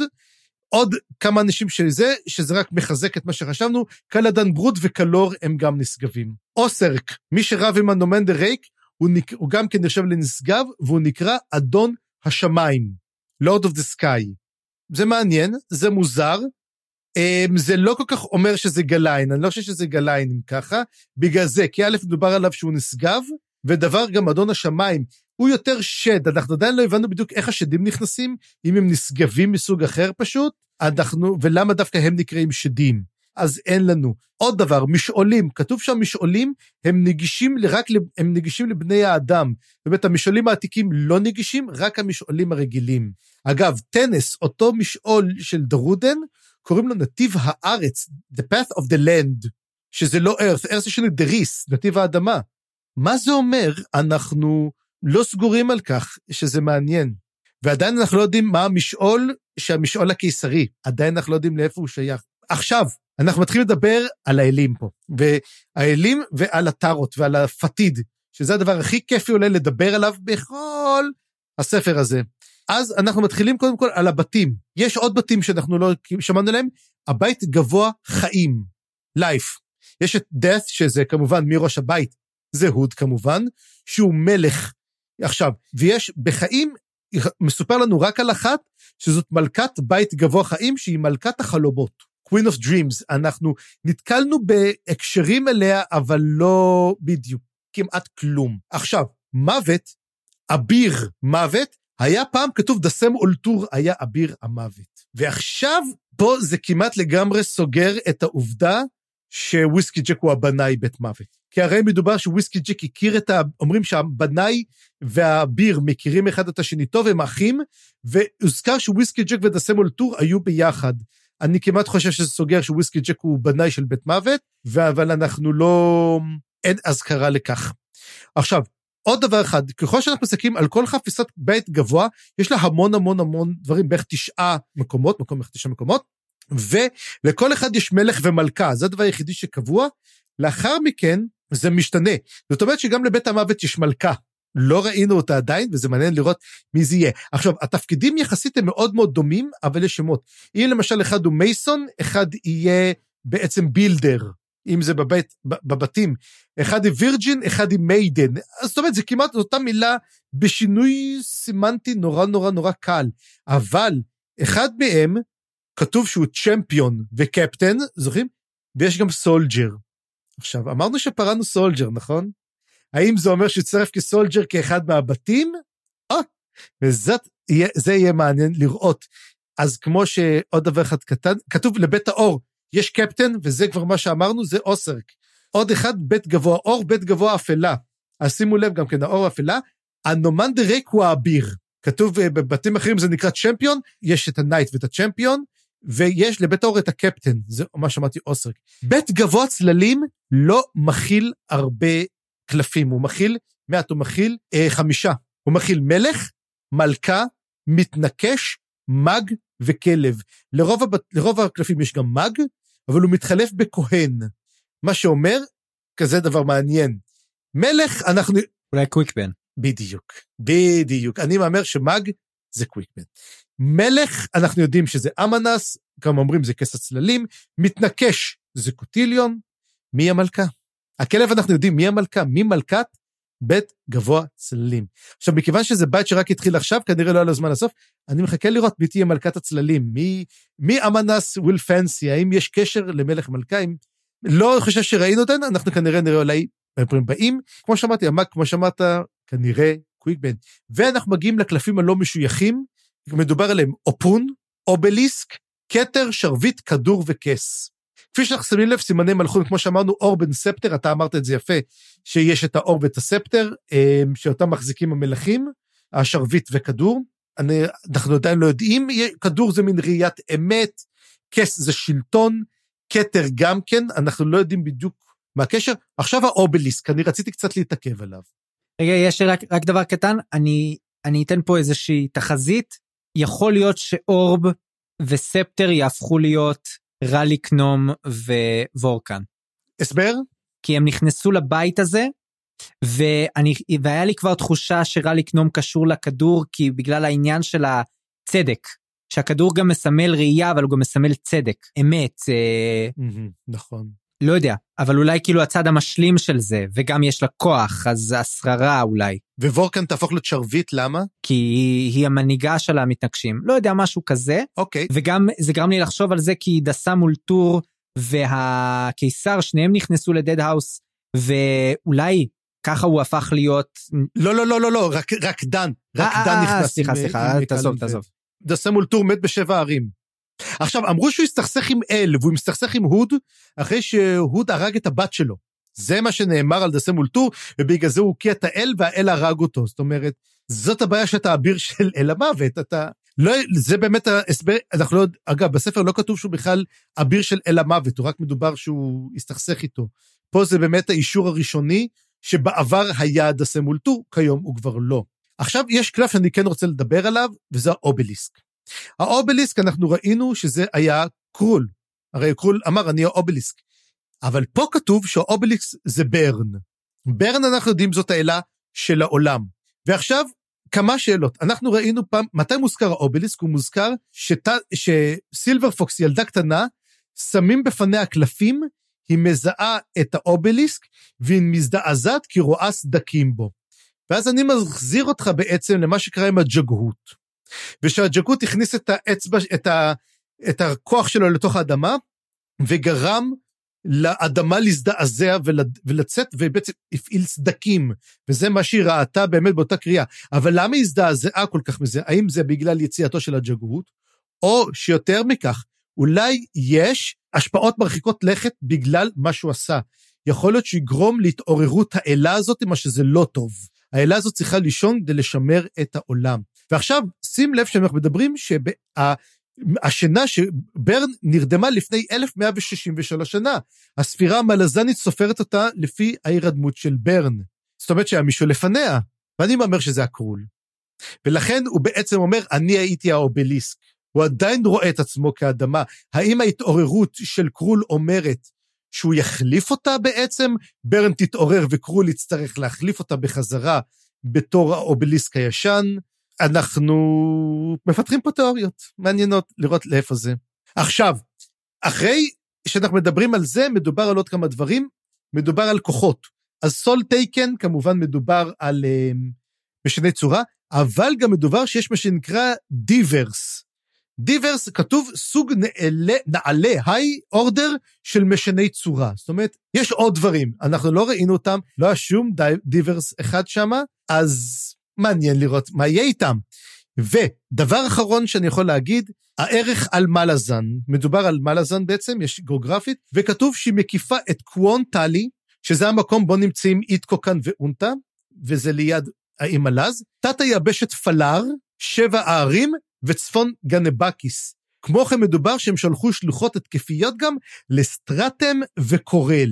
אנחנו לא, על קורל אנחנו שמענו, על קורל שמענו שהם, מלאזן, האי מלאז הפך להיות חשוב בגלל שהוא קרוב יותר לקורל ואפשר, והוא הפך להיות בעצם בסיס שממנו בעצם תוקפים את קורל. אז אנחנו לא יודעים איפה זה סטרטם, אם זה קרוב, לא, שבע ערים, אין לנו עדיין מפה שמסבירה, יש לנו רק חצי מפה של גנבקיס, של צפון גנבקיס, וזהו.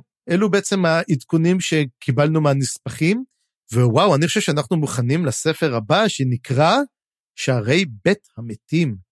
אז מה, מה אתה חושב, על מה אתה חושב יהיה הספר הבא? אני לא יכול לענות על השאלה הזאת, היות ורפרפתי על המפות בהתחלה כבר. לא יכולתי להתאפק, זה היה ממש אחרי שסיימתי, כן. היה פה, אני, זה בקובץ אחד הרי, בקינדל.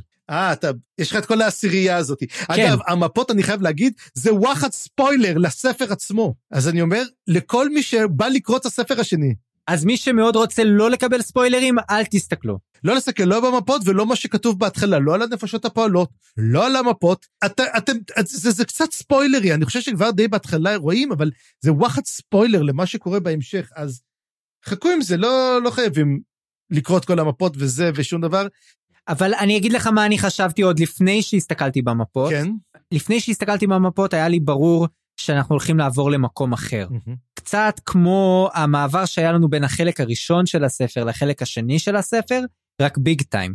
לדעתי מה שאני מתחיל לקבל קצת מאריקסון, ואולי זה יביא אותי לחלק הבא ש, שאני רוצה שנתייחס אליו, זה שהוא עושה הרבה מאוד אמ, בנייה של העולם בצורה ישירה. הוא לא רק מספר לך על, על הדברים ככה מרחוק, אלא הוא הולך אחר כך והוא ממש עושה זום אין ומתחיל ללוש אותם ומתחיל לייצר אותם ממש מול העיניים. כאילו זה לא מספיק שהוא דיבר עכשיו על מקומות אחרים כמו, אני לא יודע, אני נגיד, הניחוש שלי היה שזה אולי הולך לעסוק בנביא הפניון. שאנחנו לא נעבור לשם ונתחיל לראות מה קורה שם בסיפור הזה, כי זה כאילו הביג מיין איבנט שמתחיל להתרחש פה, אבל יכול להיות שזה יהיה משהו אחר, בכל מקרה לדעתי תהיה פה קפיצה של מקום, ואולי אפילו קפיצה של זמן, לך תדע. יכול להיות, ושערי בית המתים כמובן מביא אותנו לבית העזת, שנמצא באי מלז, ואולי נגלה גם מה קרה לקלנבד ולסגנו, רקדני. כן, ואני חושב שזאת הזדמנות טובה, צפריר, שנגיד איזה שתי מילים על הספר. אמ, אולי, אתה יודע, אולי כל אחד יוכל להגיד אמ, משהו שהוא מאוד מאוד אהב בספר, משהו שהוא לא אהב בספר. לסכם אותו קצת, איך הייתה החוויה של לקרוא את הספר הזה שוב? אני חייב להגיד שנהניתי ממנו הרבה יותר מקריאה ראשונה, הרבה יותר. הספר הראשון תמיד נחשב לספר פחות טוב, אומרים תמיד, אה, לא, אתה יכול לדלג על הספר הראשון, תתחיל ישר מהספר השני. ואולי אנחנו באמת נבדוק את הקביעה הזאת אחרי שנתחיל את השני ונגיד, וואלה, אתה יכול להתחיל ממנו, אתה לא צריך את הראשון, כי הראשון אומרים הוא מאוד מאוד מבלבל. אז הוא כן, הוא קצת יחסית מבלבל, אבל אם באמת יושבים ומסתכלים ומאזינים כמובן לפודקאסט, אז הרבה יותר uh, מובן והרבה יותר ברור. גם מגלים שהוא הסופר הרבה יותר חכם ממה שחושבים בהתחלה.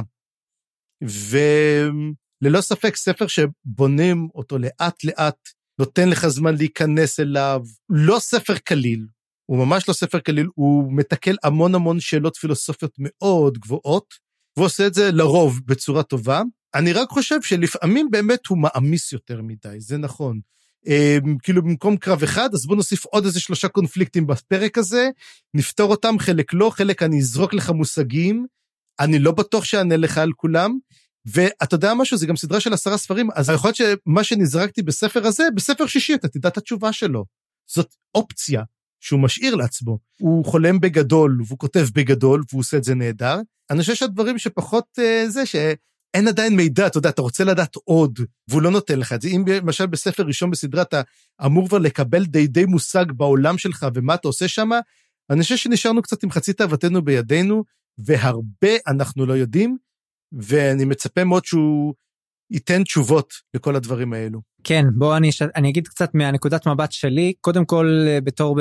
אה, כן, וכמ, וכמובן, וכמובן הדמות האהובה עליי, הדמות האהובה עליי ללא ספק, קראפ. אז uh, אני אתחיל מה, מהנקודת מבט שלי, שבתור בן אדם שניגש פעם ראשונה לסדרה הזאת ולספר הזה, קודם כל, אני ציפיתי שיהיה הרבה יותר סלוג. כאילו שיהיה הרבה יותר חלקים מתים, או אתה יודע, בתור בוגר מחזור קישור הזמן אה, וכאלה, אה, ציפיתי שיהיו גם חלקים מתים בספר כל כך ארוך, אפילו אצל סנדרסון יש הרבה חלקים מתים שאני מרגיש שהם קצת מיותרים או נמרחים. פה הרגשתי את זה הרבה פחות ממה שציפיתי, ולמען האמת די מעט. היו כמה רגעים כאלה, אבל בעיקר מעט, ואני חושב שהחוזקה של, של אריקסון זה ממש הקטע הזה של show don't tell. אני הרגשתי שהוא עושה את זה כל הזמן. הוא לא מספר לך על דברים, הוא מראה לך אותם. הוא קופץ, אם ממשהו צריך לקרות, הוא יקרה. ואנחנו לא נמרח יותר מדי עם ה...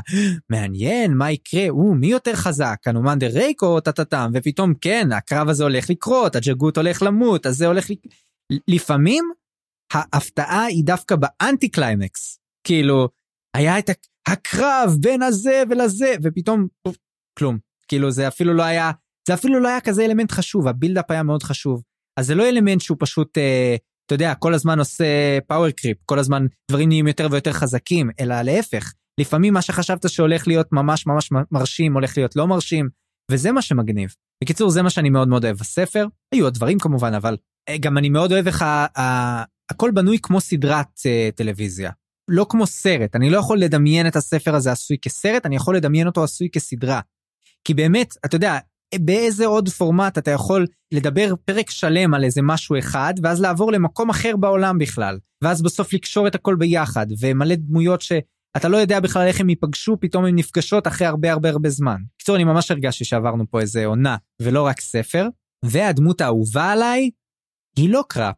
אני חשבתי שזה הולך להיות קראפ. הוא היה הדמות האהובה עליי לאורך, לאורך אה, רוב הספר, אבל למרות שהוא דמות טובה ומאוד מאוד מעניינת, אני חושב שבסופו של דבר מי שהכי מעניין אותי ובא לי לעקוב אחריו זה קוויק בן. וואו. כן, אני... הייתי בטוח תגיד אנומנדר רייק. לא, וואו. אתה יודע מה, אנומנדר רייק הוא דמות שאני לא חושב שאפשר כל כך להזדהות איתה. אני חושב שבכוונה עשויה ככה. אבל קוויק בן יש בו משהו שהוא מצד אחד מאוד מאוד מסתורי, מצד שני הוא דמות מאוד אנושית, למרות שעכשיו גילינו שהוא גם נשגב, אבל אולי, אבל הוא דמות מאוד, מאוד אנושית ומאוד מעניינת, אני רוצה לדעת עליו עוד. ומקום שני זה וויסקי ג'ק, אני חושב. וויסקי ג'ק אה, זה פשוט הדמות ש, שנראה לי אי אפשר שלא לאהוב. וזהו, זה, זה נראה לי ככה אני מסכם את הספר הראשון, אני מאוד מאוד uh, מתרגש לקראת הספר הבא, ואני, יש בי קצת יצר הרע, אני קצת רוצה שאולי שוב ניפול לאיזושהי, לאיזה שהם מים עמוקים שצריך קצת אה, ללמוד לשחות מחדש, אבל... אני יכול להגיד לך שתכין, תכין, תכין מצופים. סבבה. תכין מצופים, אנחנו הולכים לצלול חזק. וזאת ההזדמנות להודות לכל המאזינים שלנו, שמשקיעים המון זמן בשביל לשמוע אותנו מברברים. אנחנו שמחים מאוד שזה אולי עוזר לכם להיכנס לספרים ויחד איתנו לחוות את כל. הדבר הענק הזה שנפרס פה מול עינינו, אבל ממש ממש תודה, אנחנו, זה לא מובן מאליו. ולקרוא את התגובות שלכם ולשמוע את הדברים שאתם אומרים ואת המילים החמות, עוזר לי אה, להשקיע בזה, ו, ובאמת אה, זה הפך להיות מין אה, נקודה חז, חשובה בשבוע שלי, אז תודה על זה. גם אני רוצה להגיד המון המון תודה, זה לא מובן מאליו משני הכיוונים, זאת אומרת, אה, התחלנו פה פרויקט מאוד מוזר, אני וחיים, ואמרנו, נראה כמה זה יצליח, ולא האמנו שנגיע לסוף העונה הראשונה, והנה, מתחילים עוד שנייה שבוע הבא. אה, אצלנו זה, טוב, אצלנו זה ככה מהר, זה, לא צריכים להתכונן כל כך לכל עונה, אבל אני, באמת, אני קורא את התגובות שלכם, אני נדהם. כל פעם, אה, כי אני אומר, אני בטוח, אני בטוח אומר, אף אחד לא, לא, לא, לא ישמע את זה, אף אחד לא ישמע את זה. ואז אתם באים ואומרים לנו, רגע, אבל אמרתם ככה, עשיתם ככה. זה הכי כיף בעולם. לשמוע, לקרוא את התגובות שלכם, עושה לי את היום אה, לגמרי, ואני מודה לכל אחת ואחת מהתגובות שלכם. אה, וזהו לעת עתה. בפעם הבאה נעסוק בפרולוג עד הפרק השני בספר שערי בית המתים, הספר השני בסדרה. אני חיים גורוב גלברט. אני צפריר גרוסמן, מזמין אתכם להיכנס לבלוג שלי על עולם רומח הדרקון. כנסו לאתר fantasybooksreviews.home.blog או חפשו מסע בקרים בגוגל. תוכלו ליצור איתנו קשר בפייסבוק או במייל מה לזן קורא פה שטרודל ג'ימל נקודה קום. עריכה וסאונד חיים גורוב גלברט.